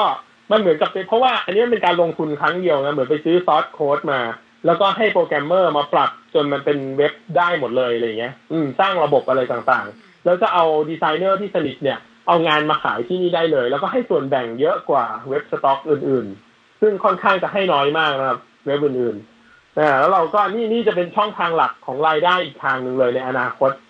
อ่า แล้วนี่คือทางที่สองอ่าหนึ่งไม่หนึ่งคือเว็บสต็อกสองเว็บร้านออนไลน์เดี๋ยวสามก็คือเว็บของตัวเองสี่ YouTube YouTube นี่ ได้เป็นจริงเป็นจังยังไม่ได้ มันต้องมีวิวเยอะซึ่งยอมรับว่าเหนื่อยต้องใช้พลังงานเยอะในการทำก็เลยทำเป็นเหมือนรายได้เล่นๆมากกว่า ครับแล้วมันมีช่วงที่ว่า YouTube โฆษณาเสียบางทีก็ทำฟรีไปต้องทำใจ อันนี้นะครับ ก็แล้วก็อีกทางหนึ่งตอนนี้ก็แค่เราได้จากตรงนั้นก็ทำให้เรามีอิสรภาพระดับหนึ่งแล้ว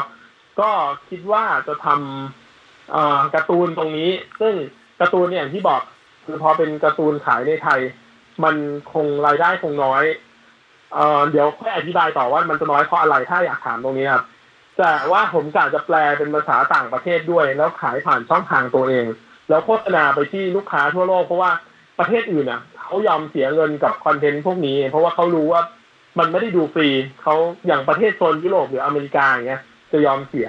น่าจะได้ตลาดต่างประเทศแล้วยังได้เผยแพร่งานไปเมืองนอกด้วย เพราะว่าเราคิดว่าจริงๆคนไทยเนี่ย มีหลักการอะไรดีๆเยอะนะในเรื่องชีวิตเนี่ย เราไม่ต้องอายญี่ปุ่น ไม่ต้องอายอเมริกาหรืออะไรเลย ถ้ามีเนื้อเรื่องดีๆผมว่าเมืองนอกเขาก็สนใจอ๋อก็เลยว่า เออ เดี๋ยวเราแปลเป็นภาษาอังกฤษเลยแล้วเราขายผ่านช่องทางต่างๆ จริงๆก็มีช่องทางอย่างพาช่อน หรือที่คนไทยเรียกว่าปลาทองนะแล้วก็แบบแต่ผมกะว่าเดี๋ยวจะเอาโฟกัสทุกอย่างมาที่เว็บตัวเองมากกว่า แล้วเดี๋ยวทำ Facebook Page เป็นภาษาอังกฤษขึ้นมาอีกอันหนึ่งแล้วค่อยใช้ช่องทางโฆษณา Facebook ซึ่งเดี๋ยวนี้ สะดวกมีฟังก์ชันเข้าถึงคนเป็นร้อยล้านเป็นพันล้านได้ได้ง่ายแล้วก็ใช้งบไม่เยอะครับ ก็เลยว่าจะลองดูอันนี้เป็นแผนในอนาคตฮะอ๋อก็คืแล้อวก็การยิงโฆษณาอ่านิดด้นึวงยว่าช่องทางรายได้เนี่ย ไม่ได้กล่าวว่าจะขายแค่เหมือนที่จะขายในสต็อก ผมกะจะขายเอ่อสื่อการสอนด้วยอย่างเช่น ตอนนี้น้องเป็นเจ้าของสาขา My English เอ่อสาขาหนึ่งแล้วก็กำลังทำสื่อให้ My English อันนี้น้องสาวได้แท้ๆที่บ้านนะครับ แล้วก็กำลังจะเปิดทำ การเรียนภาษาอังกฤษเหมือนกับที่ไม่ต้องใช้แกรมมาแต่สามารถแบบพูดแล้วก็ใช้ได้เลยทำหลักสูตรพวกนี้ พอจะเดี๋ยวจะขายในทั่วโลกเนี่ย ผมก็กะจะเอาของน้องมาขายผ่านเอ่อเว็บของตัวเองด้วย แล้วก็พอปอยมาเห็นไอเว็บตูนทำอย่างนี้แล้วส่วนแบ่งของอันนี้คนที่คนได้เนี่ยจะอยู่กันไม่ค่อยได้ เราก็กะเปิดให้เว็บของเราสามารถขายการ์ตูนทั้งแบบโมบายแล้วก็ทั้งแบบเอ่อเป็นแบบมังงะได้เลยเหมือนกัน อันนี้อันนี้คิดต่อไปก็ซึ่งก็ต้องทำ กันไปเรื่อยๆ เพราะว่าเว็บผมมันโค้ดมันค่อนข้างง่ายในการปรับสามารถขายแบบไหนก็ได้ครับ อันนี้ก็ต้องลงทุนเยอะเหมือนกัน แต่ว่าคิดว่าลงทุนทีมันจบเลยไงแล้วก็มันน่าจะใช้ได้ตลอดชีวิตเลยรองรับคอนเทนต์ดิจิตอลได้ทุกแบบอะไรอย่างเงี้ยค่ะ แล้วมันจะแตอักนี้ต่างอันนี้จากน่าสนใจมันจะแตกต่างจาก Ookbee Comics ยังไงเหรอคะหรือว่าพวกแบบเว็บที่เอ่อใกล้เคียงกัน อาจจะถ้าถ้าในเชิงของจำนวนเรื่องหรืออะไรอย่างเงี้ย คงอาจจะสู้ไม่ได้ อันนี้แต่ว่า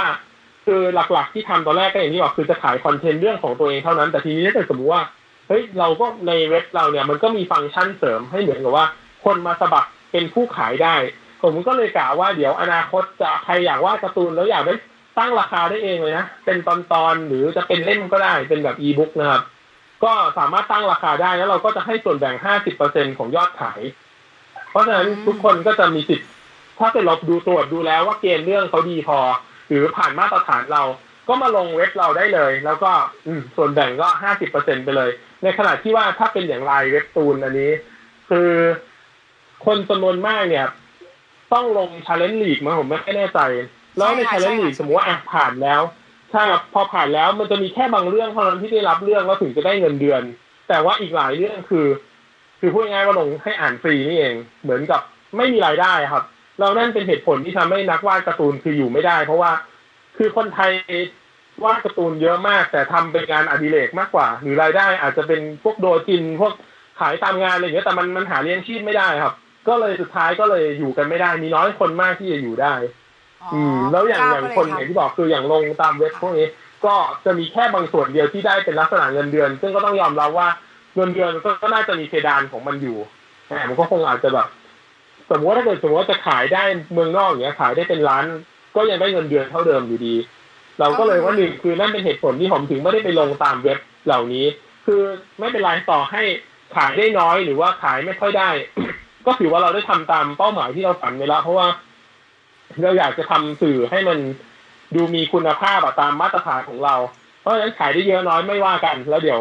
อนาคตนานๆแล้วเดี๋ยวมันคงมีช่องทางเองแหละอะไรอย่างนี้ อาจจะไป ทำเสร็จไปเชื่ออาจจะลองส่งช่องยูทูบช่องดังๆรีวิวเขาไปลงก็ได้นะอย่างนี้ถ้าเขาสนใจจะลงหรือแบบอนาคตต้งมากก็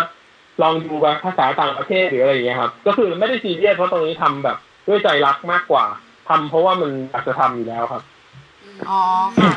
แล้วแล้วทีนี้เนี่ยคือ คุณก้าวคิดว่าการที่เราขายงานผ่านผ่านทางไลน์เว็บตูนก็ดี หรือว่าทางคอมิคอมิโคก็ดีครับอาจจะเป็นเว็บพวกนั้นนะคะที่เหมือนกับเขาให้เงินเดือนเนี่ยเป็นรายเดือน แล้วกับการที่ครับเราแบบสร้างคอนเทนต์ของตัวเองแล้วแล้วเรามีรายได้หลักของตัวเอง แต่ว่าคือมันอาจจะแบบลำบากตอนช่วงต้นเนี่ย คือคุณก้าวคิดว่าทางไหนเนี่ยมันจะโอเค โอเคกว่า หรือว่ามีข้อดีข้อเสียยังไงบ้างคะครับ คือตอนนี้ต้องบอกเลยว่า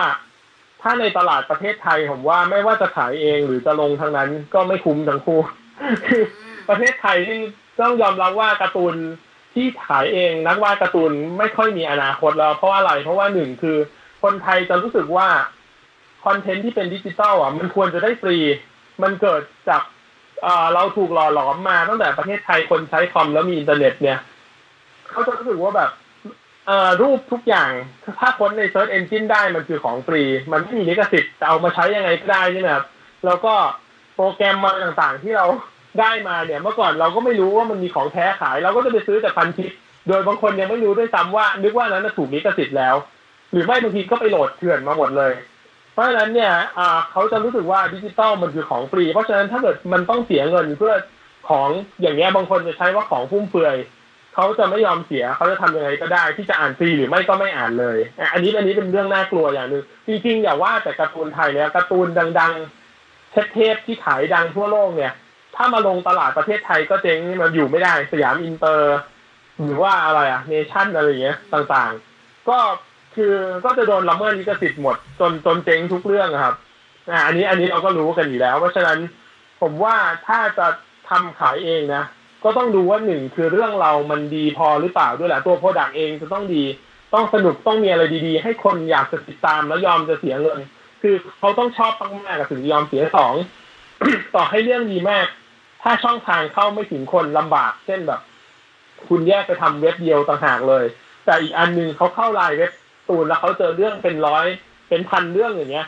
เขาก็รู้สึกว่างั้นเขาไปอยู่ตรงนั้นสะดวกยินไหมมีให้เรื่องเรื่องแบบเป็นร้อยเป็นพันเรื่องให้เลือกได้ โดยที่ว่าถ้าเรื่องเดี๋ยวเรื่องนั้นเขาต้องแยกไปเข้าอีกที่เขาคงอาจจะไม่เข้าแล้วถ้ามันไม่ดีกว่าตรงนั้นเยอะๆอะไรอย่างเงี้ยแล้วแถมลน์การ์ตูนอ่านฟรีอีกอะไรอย่างนี้ เพราะฉะนั้นถ้าไม่ได้ทำให้เหนือกว่าตรงนี้เยอะแล้วไม่มีการตลาดก็รอดยากอยู่ดี แล้วสุดท้ายถึงจะดังขึ้นมาได้ ก็ต้องดูว่าจะรอดคนที่เอาไปปล่อยตามเว็บอ่านฟรี เว็บ BitTorrent อะไรต่างๆ พวกนี้จะรอดได้หรือเปล่าเพราะฉะนั้นพูดตรงๆเลยคือมืดมนยากพอสมควร อืมอ๋ออะอาจจะต้องผ่านช่องทางพวก LINE Webtoon จริงค่ะๆ ครับอะผมว่าต้องยอมรับการตลาดของเว็บหลักๆ จริงๆครับคอมิโก้ไลน์เว็บตูนแล้วก็ได้รายได้จากตรงนั้นแล้ว หลังจากนั้นพอมีฐานแฟนเยอะๆก็จะเห็นเรื่องดังๆเอ่ออย่างอะไรนะเอ่อลูกสาวมาเฟียหรืออะไรเนี่ยผมอ่านอยู่ในไลน์เว็บตูนเขาก็จะเปิดเพจขึ้นมาแล้วมีคนตามเป็นแสน หลังจากนั้นเขาก็จะเริ่มขายสินค้าของตัวเองในนั้น อาจจะเป็นบางทีเป็นพวงกุญแจ เป็นเรื่อง side story อะไรอย่างเงี้ยจะขายเป็นเล่มๆแต่บางทีหลายหลายเรื่องเท่าที่ไปคุยโดยส่วนตัวนะครับ ก็ก็ขายกันไม่ค่อยได้นะพอต้องเสียเงินเลยเงี้ยก็จะมีระดับหนึ่งแต่มันก็อาจจะไม่ได้มากขนาดนั้น คือต้องหาช่องทางทำการตลาดเองอะทีนี้ถ้าเกิดสมมติอยู่ใต้อย่างบริษัทผมว่ามันต้องมีสัญญาอะไรสักอย่างที่มีเงื่อนไขว่า ผมไม่แน่ใจว่าเขาจะทำการตลาดหรือจะไปขายเองได้มากแค่ไหนเหมือนกันนะครับ อันนี้ เพราะฉะนั้นก็ต้อง ก็ต้องขึ้นอยู่กับหลายปัจจัยมาก ทางที่จะรอดทางหนึ่งก็คือออกนอกประเทศไปเลย แล้วก็ไปขายฐานลูกค้าแบบ ที่เขายอมเสีย เช่น ญี่ปุ่นฝรั่งอะไรอย่างนี้แต่ทีนี้คอนเทนต์มันก็ต้องสากลแล้วงานก็ต้องเหนือ เพราะว่าอย่างการ์ตูนไทยจะออกเป็นสองแนวแล้วถ้าที่ผมสังเกตจากคนที่ไม่ได้อยู่วงการนี้นะครับ คือหนึ่งคือจะลายเส้นจะตามญี่ปุ่นไปเลย เนื้อเรื่องแนวคิดก็จะคล้ายๆญี่ปุ่น เหมือนเหมือนวาดการ์ตูนไทยนั่นแหละ ใส่ชุดนักเรียนไทยอะไรอย่างเงี้ย แต่ว่ามันดูแล้วรู้สึกเหมือนเป็นการ์ตูนญี่ปุ่นมากกว่าไม่ค่อยรู้สึกถึงความเป็นไทยอ่าเพราะฉะนั้นพอไปตามการ์ตูนญี่ปุ่นมันก็จะต้องเหนือกว่าการ์ตูนญี่ปุ่นโดยตรง เพราะว่าเขามีทางเลือกเยอะ แล้วก็หรือถ้าเกิดเป็นไทยแท้ๆอีกแนวหนึ่งก็จะไม่ได้สนลายเส้นการตลาดอะไรเลย ก็จะเป็นแนวเฉพาะไปเลยจะเป็นลายเส้นแบบ คนดูแล้วอาจจะรู้สึกว่าคือคือต้องยอมรับว่าคนอ่านการ์ตูนแฟนการ์ตูนหลายคนเขาจะชอบลายเส้น ดูหล่อสวยไหมโมเอะไหมแบบหน้าจิ้นไหมอะไรเงี้ยบางทีลายเส้นไม่โดน ก็จะขายยากเหมือนกันเลยเงี้ยทีนี้ก็ต้องนั่นแหละเขาต้องออกต่างประเทศแล้วมันก็ต้องสู้ได้ แล้วก็ต้องมีวิธีที่ทำให้เขาอ่านแล้วรู้เรื่องได้อ่าก็เป็นก็เป็นเรื่องของเมืองนอกที่เขาจะยอมจ่ายพวกนี้ครับอ๋อค่ะนี่นี่ก็เลยเป็นเว็บปลาทองพาช่อนคนก็เลยคนไทยหลายคนก็จะไปวาดในนั้น อะไรพวกนี้แล้วก็รอลูกค้าเมืองนอกอะไรอย่างเงี้ย ซึ่งก็ ทำให้มีรายได้พออยู่ได้มากขึ้นนะอาจจะสองสามหมื่นได้อะไรอย่างงี้ของครับของปลาทองหรืออาจจะมากกว่านั้นก็น่าจะมีใช่ครับอ๋อต้องต้องหาทางเยอะอะมันเหนื่อยคือ มันเป็นธุรกิจที่เรียกว่าเลโอเชียนคือทุกคนแข่งกันเลือกศาสตร์อะไรอย่างเงี้ยคนวาดการ์ตูนเต็มไปหมดเลย แต่ว่าช่องทางกับคนที่ยอมเสียตังค์น้อยครับอันนี้ อันนี้ลำบากตรงนี้แหละถ้าถ้าตลาดในประเทศว่าเราก็เห็นว่า วิบูลย์กิจสยามอินเตอร์เขาก็เลิกทำมากันหมดแล้วอันนี้ อันนี้ต้องยอมรับข้อเท็จจริงเลยว่าแบบอยู่กันไม่ได้ จะเป็นดีวีดีอะไรอย่างนี้ก็ทำกันไม่ไหวแล้วตอนนี้ ต้องปรับกันใหญ่เลยก็เลยแบบ เนี่ยละเมิดลิขสิทธิ์อะไรพวกนี้ด้วยครับอ๋อ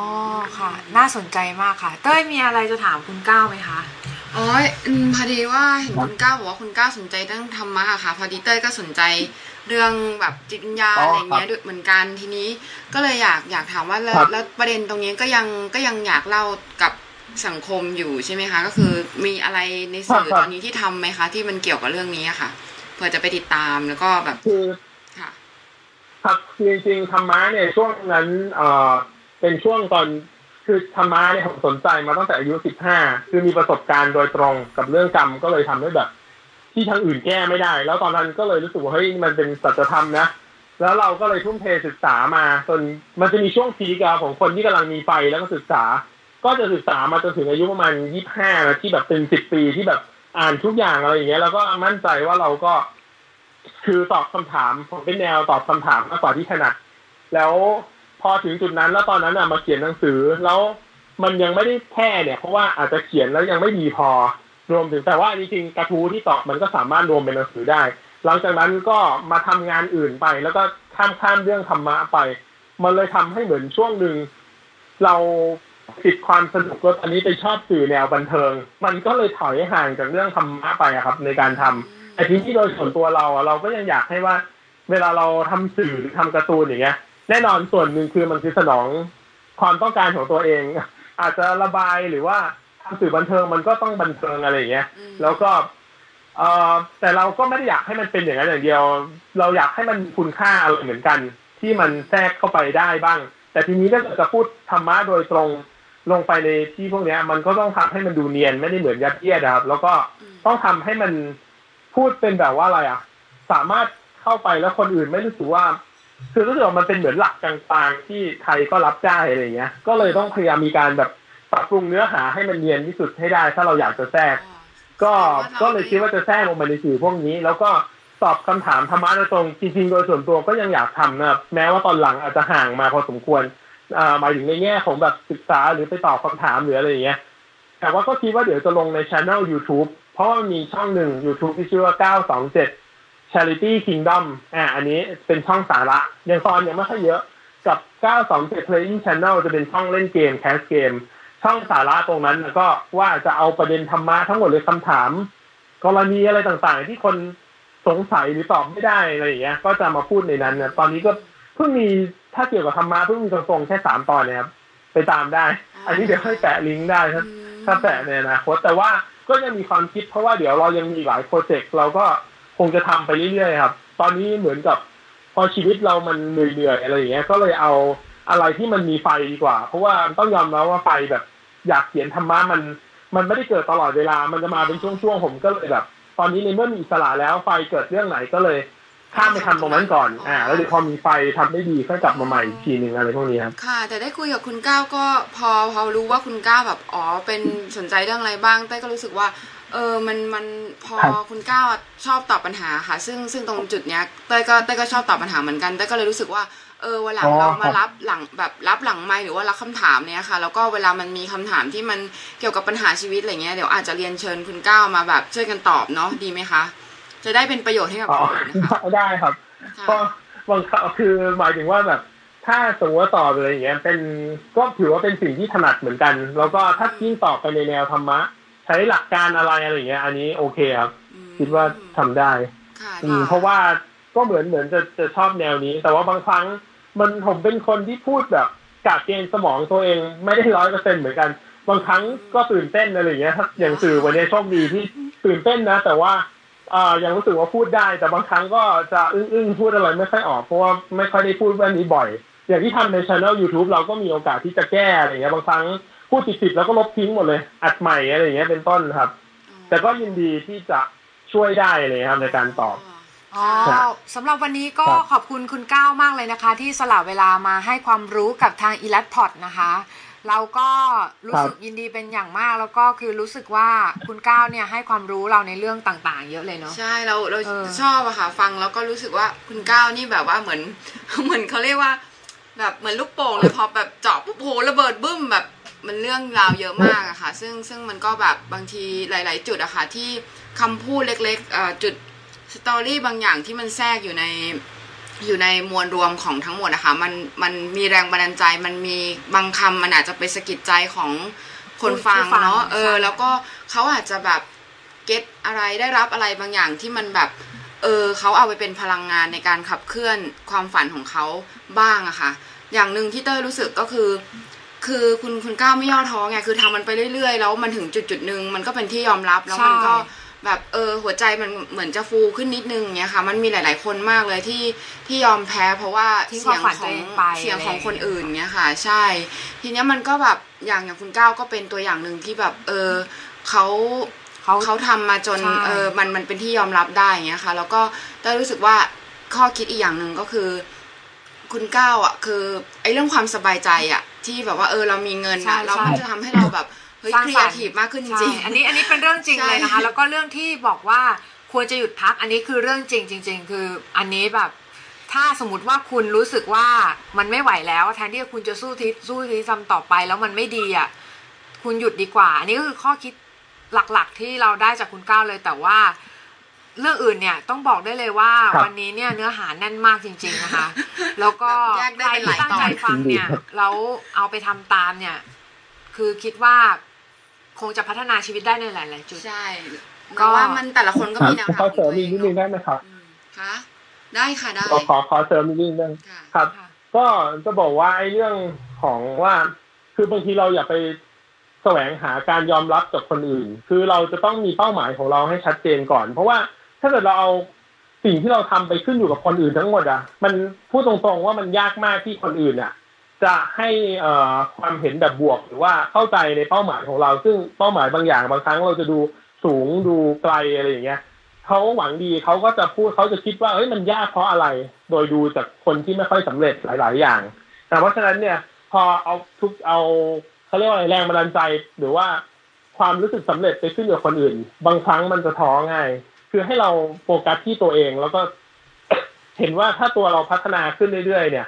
แล้วก็ทำอะไรได้ดีขึ้นเรื่อยๆอะมันเสียงภายนอกมันจะเข้ามารบกวนเราไม่ได้ครับ เราก็จะทำต่อไปเรื่อยๆเลย แล้วก็มันจะสนุกด้วย พอยิ่งมีความสนุก อ่า ยิ่งมีความเชื่อ พวกนี้มันจะผลักดันเราไปเอง แล้วพอถึงจุดหนึ่งแล้วมันจะมีความสำเร็จมาให้เราเห็นเป็นระยะเห็นความก้าวหน้า พวกนี้อ่าก็จะทำต่อได้จบแต่ว่าหลาย ๆ คนบางทีไปฟังคนอื่นๆมาก ๆ แล้วเอ่อเราหาการยอมรับข้างนอกเนี่ยเขาก็จะเหมือนกับ พอถึงจุดหนึ่งเขารู้สึกว่าให้ยมันคงไม่ไหวแล้วมั้งอะไรอย่างเงี้ยเราก็จะเลิกไปอ๋อค่ะค่ะค่ะเป็นข้อคิดที่ดีครับมากเลยค่ะสำหรับวันนี้ก็ขอบคุณคุณก้าวมากเลยนะคะ ที่มาร่วมรายการกับอีลัดพอดนะคะ ขอบคุณคุณก้าวมากค่ะครับยินดีครับค่ะขอบคุณค่ะค่ะสวัสดีครับนะสวัสดีครัคะบสวัสดีค่ะ